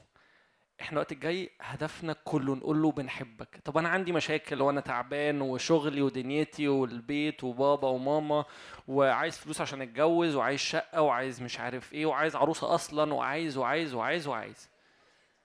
انا معاكم في حاجات كتير عايزينها، بس انت في الاخر محتاج تقف في المكان الصح، وهتلاقي انه محبته هتصلح كل حاجه. محبته هتصلحك انت شخصيا، سيبك من الظروف اللي بره، انت شخصيا هتبقى مظبوط ايا كان بقى اللي حصل، انت هتبقى تمام. يسوع كان تمام وهو ماشي بيوعظ والناس هترجمه، يسوع كان تمام وهو قاعد بياكل، يسوع كان تمام لما التلاميذ انكروه، يسوع كان تمام لما كان البحر هايج، يسوع كان تمام وفضل تمام. انت من جوه تحتاج تبقى تمام. انا محتاج ابقى كويس. انا قلت الجمله انه ادراك انه انا لو واقف في محبته، انا بقول له بحبك، انا بوصل نفسي بيه، انا بقول له انا بحبك وبتستقبل محبته، ده بيصلحك، ده بيصلح نفسيه، ده بيصلح جسد، ده بيصلح ذهن، ده بيصلح حاجات كتير. انه بس انا بحبك وخليني يعني اديني ان انا استقبل احبك. انا مش محتاج منك مجهود، مش محتاج تعمل حاجه، مش محتاج تقدم لربنا حاجه، ولا تخدم ولا تكرز ولا تصلح نفسك، عشان كل ده بالنسبه لله باطل. مش محتاج اي حاجه، انت بتعمل ده اوت اوف محبه. لو ما عملتوش من المحبه هو ملوش لازمه. انا لو بكرز بس انا مش بحبه، مش اوت اوف محبه. انت بتعمل ايه يعني؟ هو بتقول انت بتقول انه في شخص حلو اهو، طب هو انت متاكد انه حلو؟ لا ما اعرفش، هم قالوا لي ان هو حلو. طب فكروا كده انه هو مش محتاج منك حاجه. صدقني هو مش محتاج منك حاجه. هو اخر واحد يبقى محتاج منك اي حاجه تعملها له. هو مش محتاج اي حاجه. هو جايبك عشان بيحبك وعشان تحبه وعشان تتبسطوا بمحبتكم لبعض.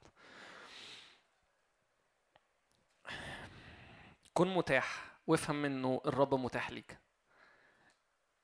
قول له، هنقول له مع بعض انه بنحبك، بس فعلا ركز انك تقولها له انه بحبك، مش هقول لك اعمل اي حاجه خالص، واستقبل منه محبتك. وصدقني هينفع تخش في رحله انه انا بس بحبك فانا كنت عصبي وبقيت كويس، انا بس بحبك فانا كنت مدمن حاجه وبطلتها، انا بس بحبك. وتتاخد في دايره انه تلاقي حاجات بتقع وانك تمام ونفسيتك بتتظبط. انا عصبي، انا عندي ارق، انا ما بعرفش انام بالليل، انا عندي اكتئاب، انا حزين. صدقني في النقطه اللي هتبقى واقف فيها في محبته هو بيروح يجي، هتلاقي انه نزلت ميه وراحت شطفت بقى ونضفت ورجعت كل حاجه مكانها. تخيلوا معايا بالظبط لما بتجيب، مش عارف حد شاف المنظر ده ولا لا، بس لو في اي حاجه نازله عليها ميه لوقت طويل، نقطه نقطه نقطه بس لسنين، بتعمل مجرى. مكان الميه محدش يقدر يوقفه. مكان الميه بتيجي حتى ولو نقط على سنين، مش بقول لك شلال ولا حاجه قويه، نقطه. تخيل معايا النقطه مع وقت طويل قوي بتروح شقه طريق لنفسها.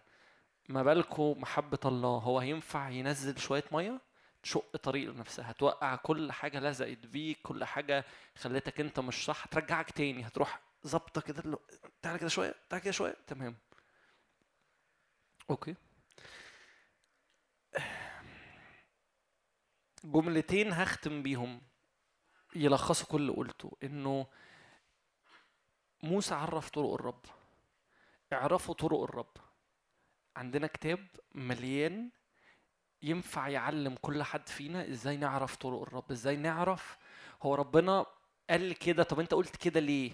حط فلتر يسوع والمحبه وافهم هو قال كده ليه. قال لي امشي كده ليه؟ ليه ما تقتلش؟ ليه ما تزنيش؟ ليه ما تكذبش؟ ليه بقى عدي في خروج وفي تثنيه؟ ليه؟ محبه. اتعلم انه تعرف تتعامل مع اخوك بده. امشوا بالقوانين دي.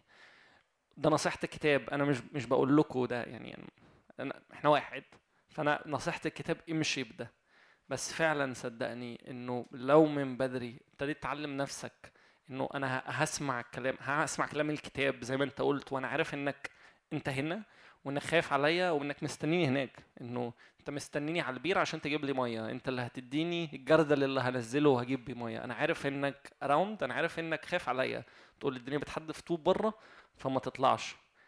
خليك دايما عارف انه هو ده هدف الله، ان هو يحبك.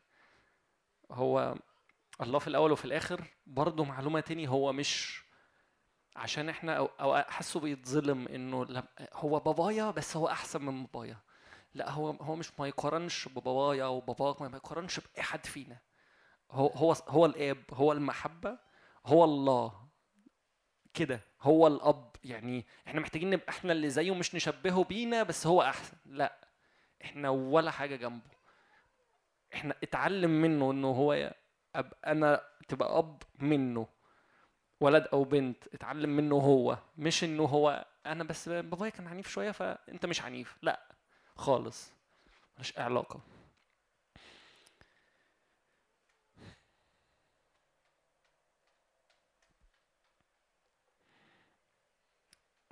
ممكن فريق التسبيح يطلع وهناخد وقت نصلي، وبرضو لا لوم ولا زنقة، مفيش حد هنا بيزنقكم، مفيش حد هنا بيلومكم. يسوع لما جابوله الامرأة الزانية اللي أمسكت في ذات الفعل هو ما زنقهاش وما لمهاش، هو قال لها إنه مشى كل الناس من حواليها، قال لها في حد دانك؟ قالت له لا، قال لها ولا أنا أدينك، امشي ما تعملش كده تاني. فاتعلموا ازاي من الكتاب. يسوع كان بيفكر، الله كان بيفكر، كان ماشي رايح فين، كان ايه الفكره، ليه بيقول لي اعمل وما تعملش، ليه بيساعدني، انه هو بيساعدني، هو مش بيأمرني، هو مش بيقدرني، هو مش هيزيد حاجه لما انت تعمل حاجه هو قال لك عليها ولا هيخس، هو تمام، هو في كل احواله تمام. وانه هنقف الوقت اللي جاي عشان بس نقول له بنحبك، مش بفعل جسد ولكن انا لم نفسي وحياتي وكل حاجه، اقول له بس بحبك، وفي المكان ده نتغير، تبقى عارف انه في المكان ده انت هتتغير عشان ده المكان اللي انت كنت مفروض تبقى فيه من الاول. اعملوا اللي انتوا عايزينه، عايزين تقفوا، عايزين تقعدوا، عايزين تغمضوا عينيكوا، عايزين تفتحوا عينيكوا، بس ما تبصوش على الناس التانيه، مالكش دعوه باي حد، احنا هنكمل الوقت ده.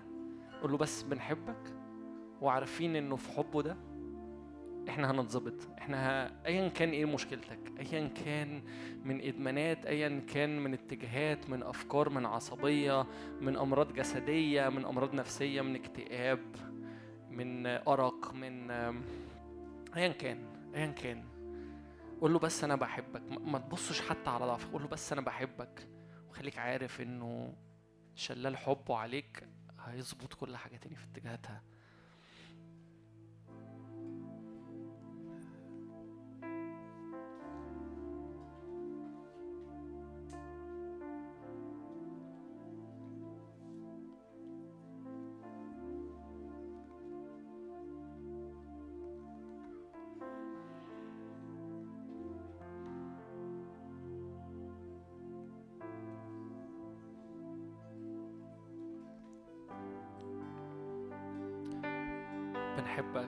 بنحبك يسوع، بنحبك، انت اللي قلوبنا بتطلبه، احنا بس بنحبك. علمنا ازاي نحبك، احنا متاحين، احنا بنقول لك ان احنا بنحبك، علمني ازاي احبك صح، مش بفعل جسد بس. يا رب بنحبك عشان انت حبيتنا، بنحبك عشان انت خلقتنا عشان تحبنا ونحبك.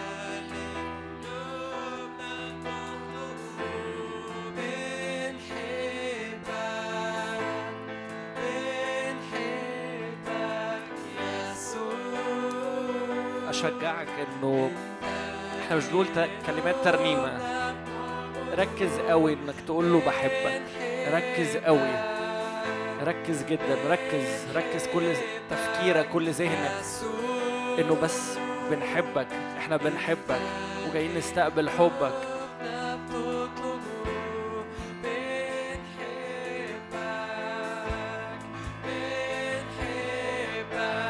يسوع.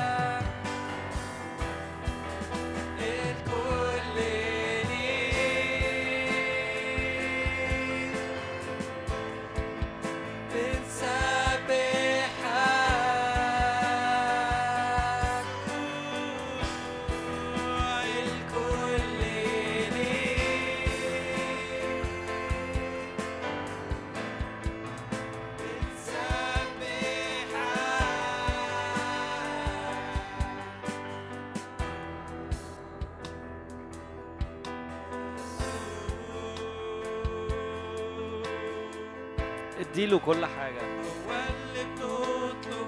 فعلا فعلا فكر واعني الكلمة انه اديله كل حاجة. فكر فيها، انا لو اديته كل حاجة هوصل لإيه؟ هو فعلا لو خد كل حاجة ايه اللي هيحصل؟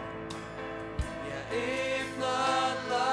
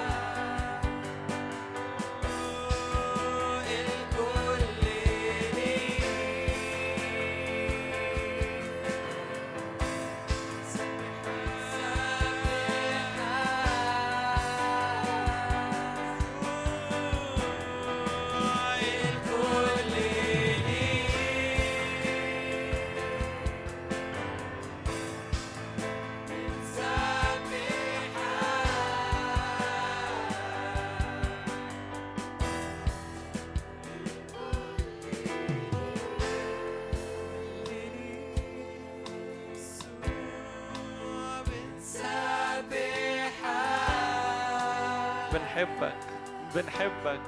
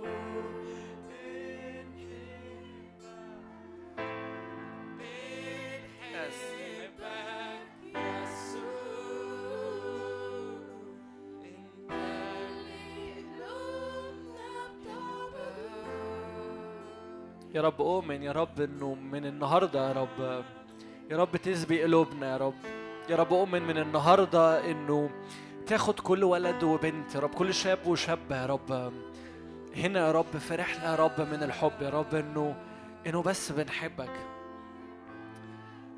إنه بس بنحبك يا رب. أؤمن إنه من النهاردة يا رب كتير من الناس الموجودة هتتاخد في رحلة بس إن هي بتحبك، إنه هو ماشي في الشارع يقولك بيحبك، هي قاعدة في أوضتها بس بتقولك بتحبك. بنحبك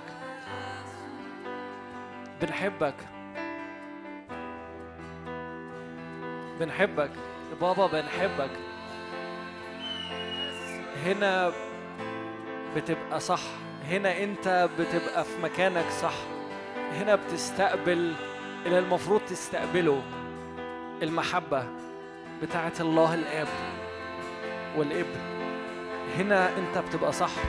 رب بنحبك يا رب من النهاردة كتير يا رب من الناس اللي قاعدة تتاخد ده، كلنا كان مش كتير، كلنا نتسبي في الحتة دي يا رب انه بس بنحبك يا رب، انت اللي تعمل ده فينا يا رب، فاحنا متاحين ليك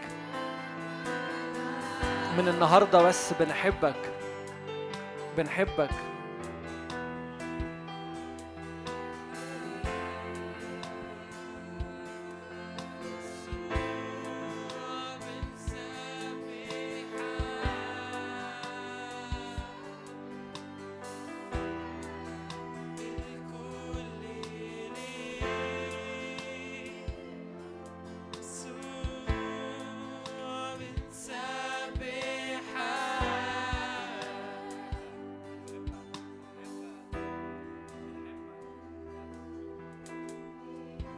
بنحبك، بنحبك يسوع، بنحبك.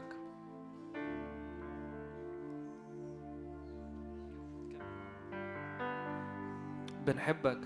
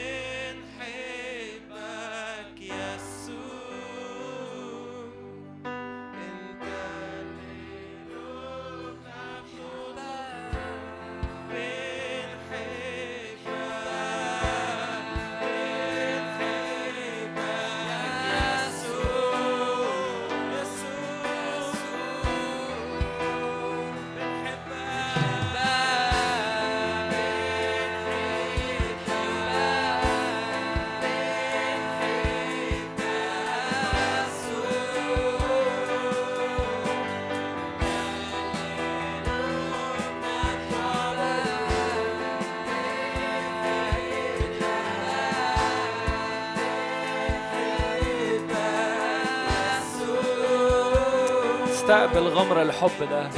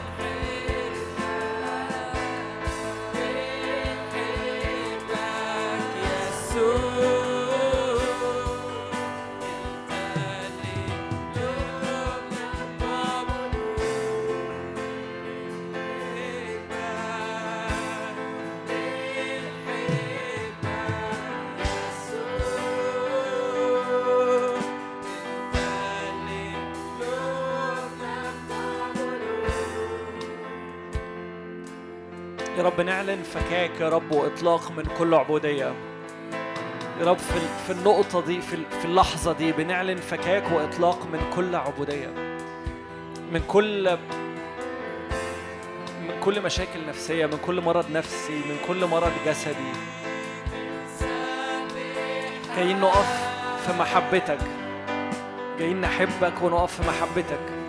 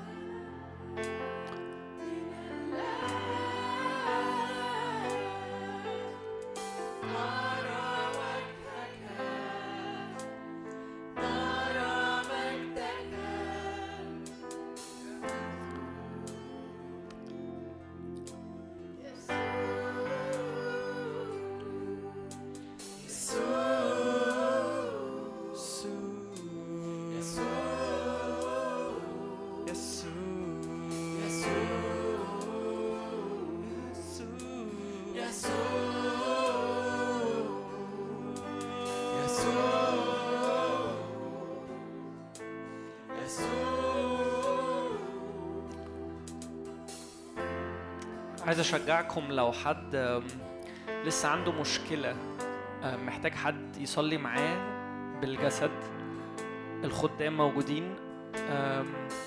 لو حد عنده مشكلة في استقبال الحب ده، إنه محتاج حد يساعده، يزقه، يقف جنبه، إنه يساعده بأي شكل من الأشكال، الخدام موجودين في القاعة، ممكن يتحركوا لكم لو عايزين تفضلوا واقفين أو عايزين تقولوا لهم، هم هيكونوا بيتحركوا في القاعة الخدام. وتعالوا نركز، احنا هنكمل تسبيح وصلاة، هنكمل في بنحبك، هنكمل بنحب يسوع. فلو حد محتاج مساعدة، الخدام ممكن تتحركوا لهم، ممكن تقول الخدام احنا محتاجين مساعدة. الباقي تعالوا بس نركز انه يا رب بنحبك، احنا بس بنحبك، احنا بنحبك. ده اللي هنكمل فيه الوقت الجاي، بس ان احنا نحبه.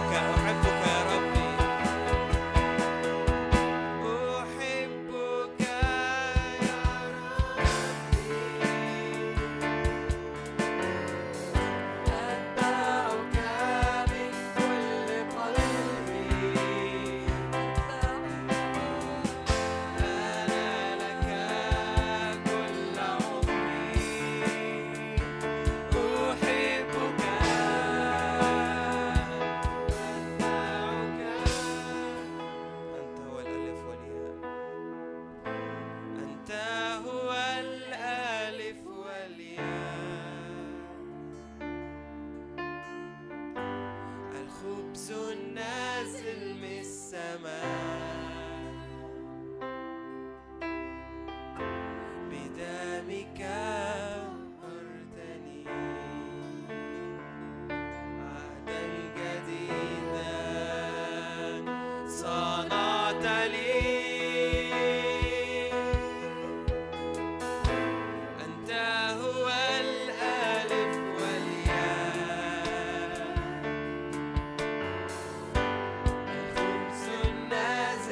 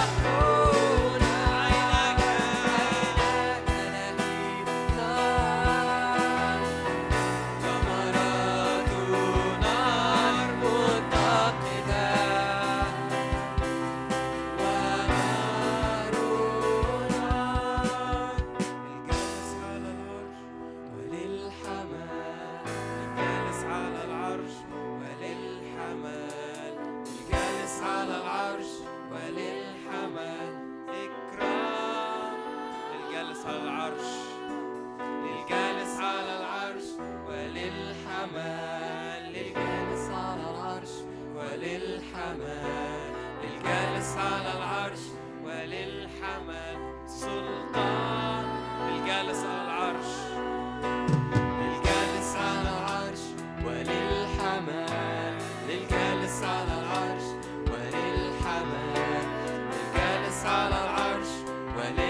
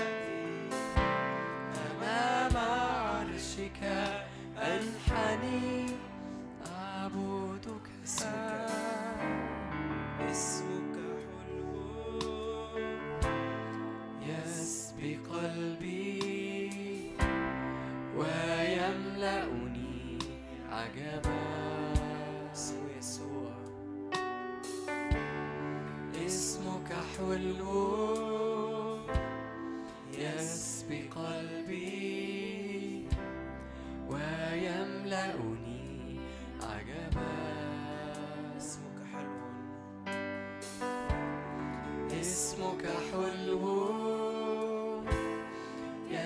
بقلبي ويملأني عجبا. يسوع اسمك قوة، يسوع اسمك قوة، نهر مياه حية، اسمك سر عجيب. يسوع اسمك قوة، نهر مياه حية، اسمك سر عجيب. يسوع اسمك قوة، يسوع اسمك قوة، نهر مياه حية،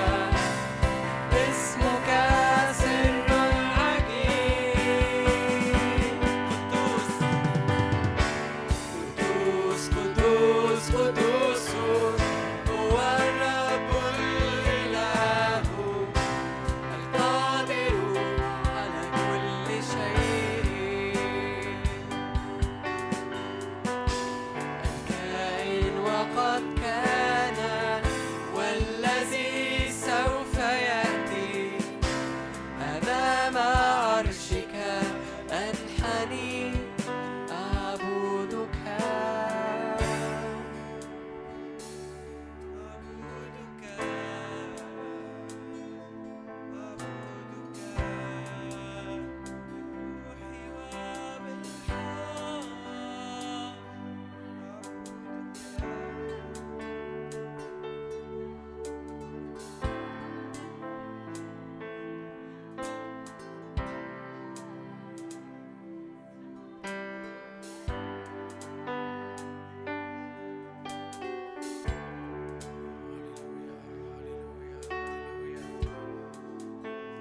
هللويا.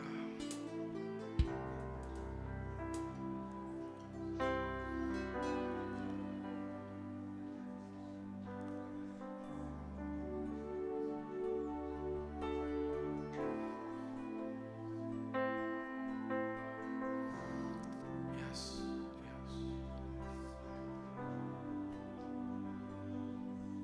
مش عارف عنك انت ملاحظ كده ولا لأ، بس في داونلود وفي فلو من محبة قوية جدا في القاعة.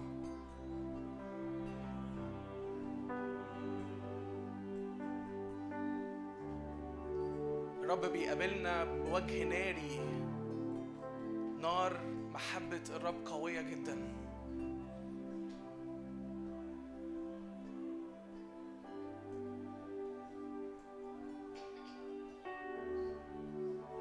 عايز أشجعك في وقت زي ده، افتح ايدك واستقبل، لأن في طبيعة نارية بتنسكب علينا.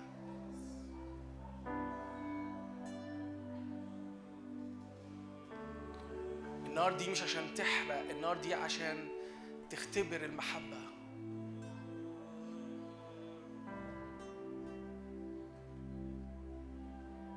النار اللي موجودة في القاعة دي عشان تختبر غلوة المحبة.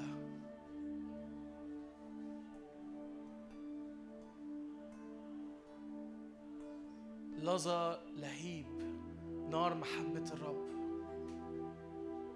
قوية جدا.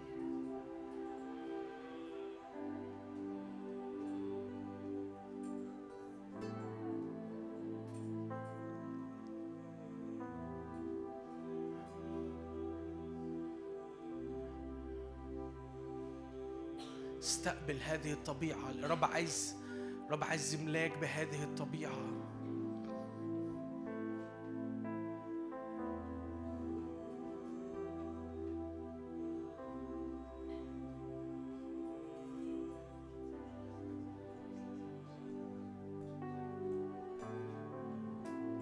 النار بتنقي، النار بتقدس.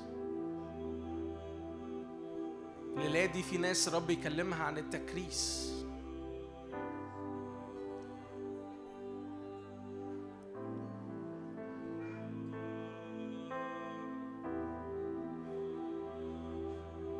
أنت لي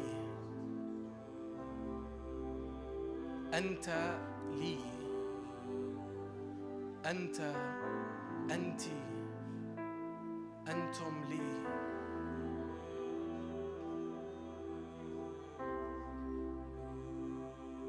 قد جعلت شريعتي في فمك، قد جعلت شريعتي في فمك.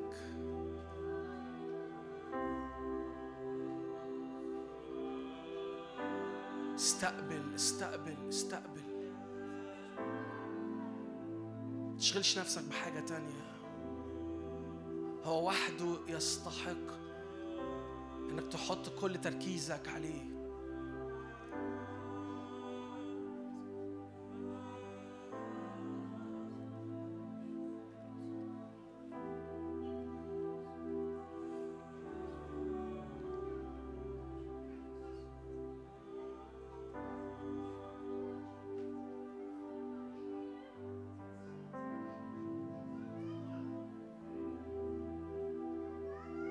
في نهر من نار خارج من العرش مفتوح فوق القاعة دلوقتي، أنا قادر أشوفه بوضوح.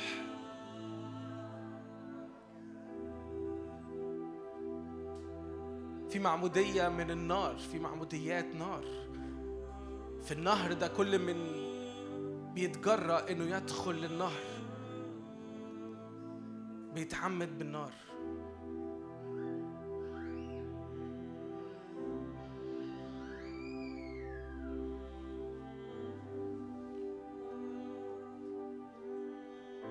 نهر محبة، ده نهر نهر نار، نهر محبة، نهر نار، نهر محبة،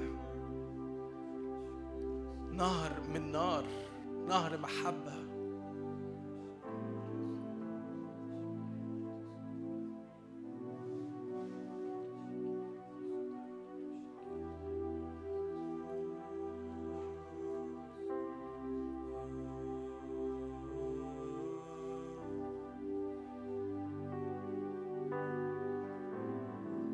أعماق جديدة، أعماق جديدة وأسرار جديدة عن يسوع. استقبل.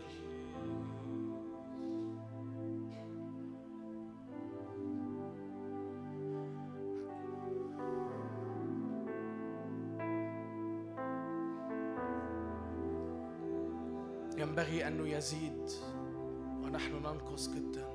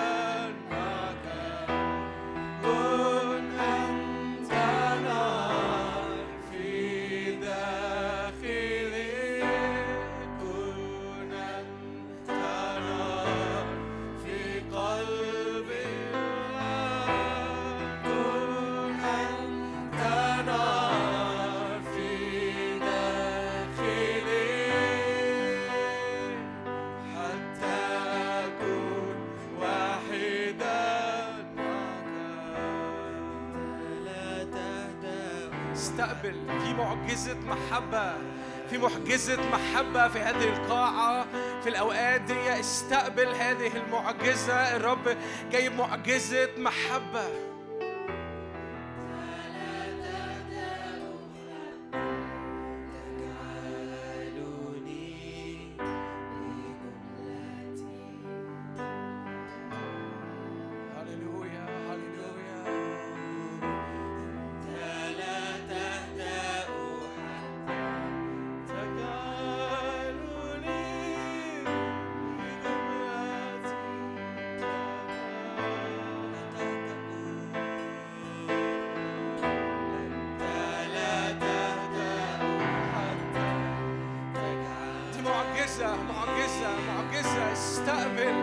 استقبل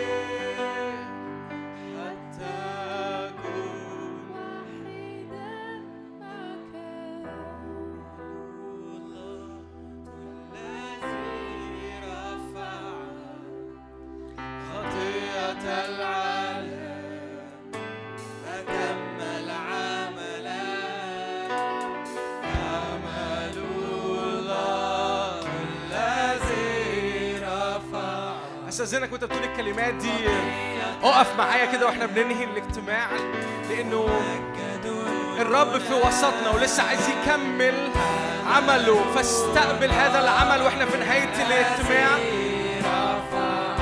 الرب بيسكب من نفسه، الرب بيسكب من طبيعته، الرب بيسكب من دمه كل تتميم للعمل. استقبل هذه المسحة، في مسحة تتميم للأمر، في مسحة تتميم للعمل. ارفع ايدك معايا واستقبل دوا، استقبل دوا. السماء مليانة ملغمة، السماء ملغمة، السماء مليانة. كل من يمد ايده يستقبل مسحة تتميم الآن. مسحة تتميم على التكريس، مسحة تتميم على التقديس، مسحة تتميم على الدعوة، على الخدمة، على الكلمة، على الوعد، على الحلم. هللويا هللويا. هو أتم العمل، هو أتم العمل ليا وليك. كل شغل خلص لأنه يسوع أتم العمل على الصليب. استقبل هذا الآن. مفيش حاجة أنت محتاج تعملها أكتر من أنك تستقبل هذه المحبة وتحب في الرب والرب يحب فيك. هللويا هللويا. استقبل، اعلن ده بفرح، اعلن ده بانتصار، اعلن ده بغلبة. واخواتي بيرنموا هذه الترنيمة. افرح على عدو الخير، افرح على حساب عدو الخير. هو أتم العمل. هللويا. هو ممجد هنا الآن. قد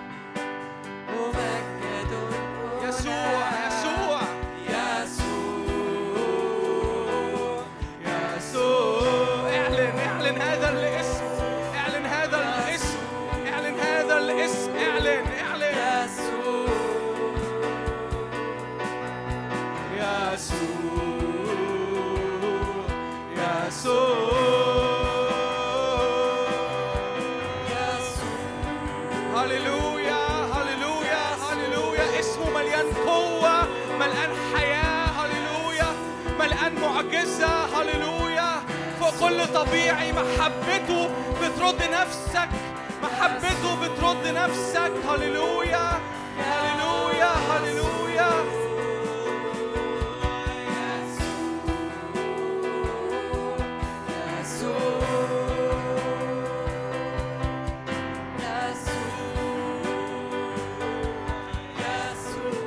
معلش هستأذنكم في حاجة بليز.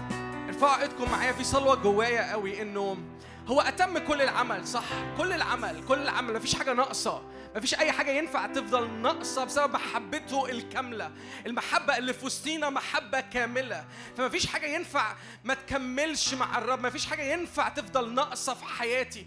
ارفع ايدك كده معايا فإحنا بننهي الاجتماع. هو أتم العمل، كل أمر في حياتك هو متمم للآخر. محبته كاملة مش ناقصة أي حاجة. الدم بتاعه كامل، ليس فيه شيء ناقص. مفيش حاجة قدام هذا الدم ينفع ان هي تقاوم، مفيش حاجة قدام هذا الدم ينفع ان هي تفضل ناقصة، مش مليانة للآخر، مش مكتملة للآخر. فانت بترفع ايدك كده معايا واحنا في نهاية الاجتماع، استقبل هذه المسحة. ارجوك اقف معايا واستقبل هذا. استقبل على حياتك، استقبل على نجاحك، استقبل على ايامك، استقبل على مشاعرك، على نفسيتك. كل شيء انت شايفه ناقص في حياتك استقبل الآن، لانه في مسحة لتتميم الأمر. دم يسوع كامل جداً، دم يسوع غالي جداً. محبته اللي انسكبت عشاني وعشانك في الصليب أتمت كل عمل، أتمت كل أمر، خلصت كل الحكاية، مفيش حاجة تاني نحكي فيها. فأرجوك لو أنت شاعر لسه إن إبليس بيشاور لك على حاجات في حياتك، أقف كده معايا. انتفض ضد عدو الخير، ضد كل كلام سلبي، كل التعييرات من عدو الخير، كل حاجة بيقولك هي دي ناقصة ودي مش حصلة وتفضل كده ليه وده حصل ليه. كل تعيير، كل شيم انت بتعدي فيه الوقت اللي فات، انتفض كده كالاسد، لانه هو اسد خارج من سبط يهوذا، بيزقر عليا وعليك، بيزقر على محبته، غيران على محبته اللي اتمت العمل، وهو عايز يسكبها للاخر في حياتك. الليله دي ما تطلعش من القاعه دي غير وانت مستقبل هذه المسحه. هللويا هللويا هللويا هللويا. كل أمور عدت، كل أمور فاتت، كل أمور حصل تجريح فيها. هللويا. ارفع معايا ايدك واعلن كده هو أتم العمل. كل علاقة، كل فشل، كل أمور في البيت، كل خناقات ما بينك وما بين بابا أو ماما أو إخواتك أو الدايرة اللي حواليك. هللويا. هو أتم العمل، هو يرد كل شيء. هللويا هللويا. ارفع ايدك كده. انت هذه كلمات حمل الله، اعلن الحمل، اعلن الدم، اعلن صليب الدم، اعلن يسوع. هو ممجد هنا الآن. دي فرصة. كل من يلمس هد بثوبه يشفى للآخر. فالمس هد بثوبه، ما تتكسفش، ما تقعدش في مكانك قاعد مسنوق في مشاعرك، لأن اللي بيلمس هد بثوبه بيتمم حياته للآخر. هي دي المعجزة. يسوع مسكوب النهاردة، مفدي عشانك وعشاني، متاح ليا وليك للآخر. فكن طماع. المس هد بثوبه كده، ادخل فيه، احضنه. وانا لو منك احضن يسوع، اقول له انت اتميت العمل في حياتي. امجدك. انت اتميت العمل، انت اتميت كل عمل في حياتي. امجدك.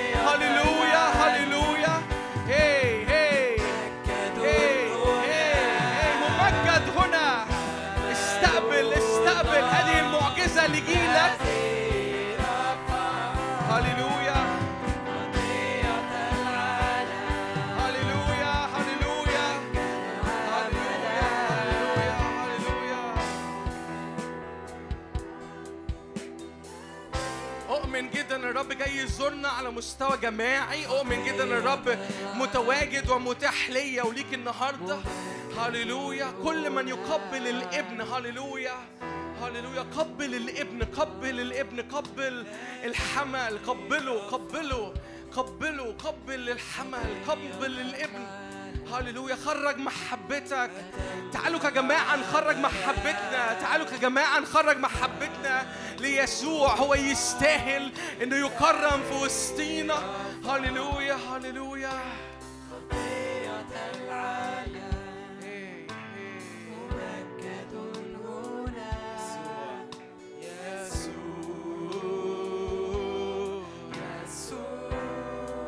غني أغنيتك أنت ليسوع. يسوع يسوع. أغنية محبة. يسوع يسوع. هاليلويا هاليلويا. يسوع يسوع.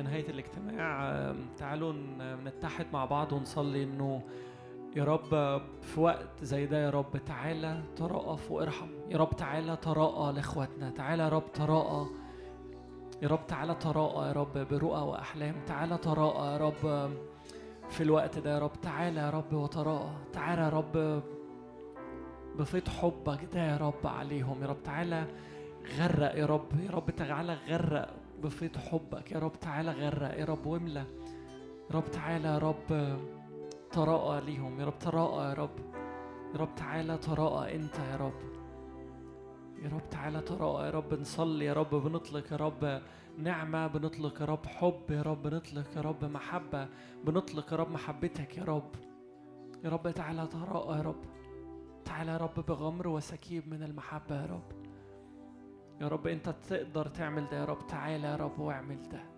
تعالى يا رب في وقت زي ده، تعالى يا رب غمر من المحبة، غمر من المحبة.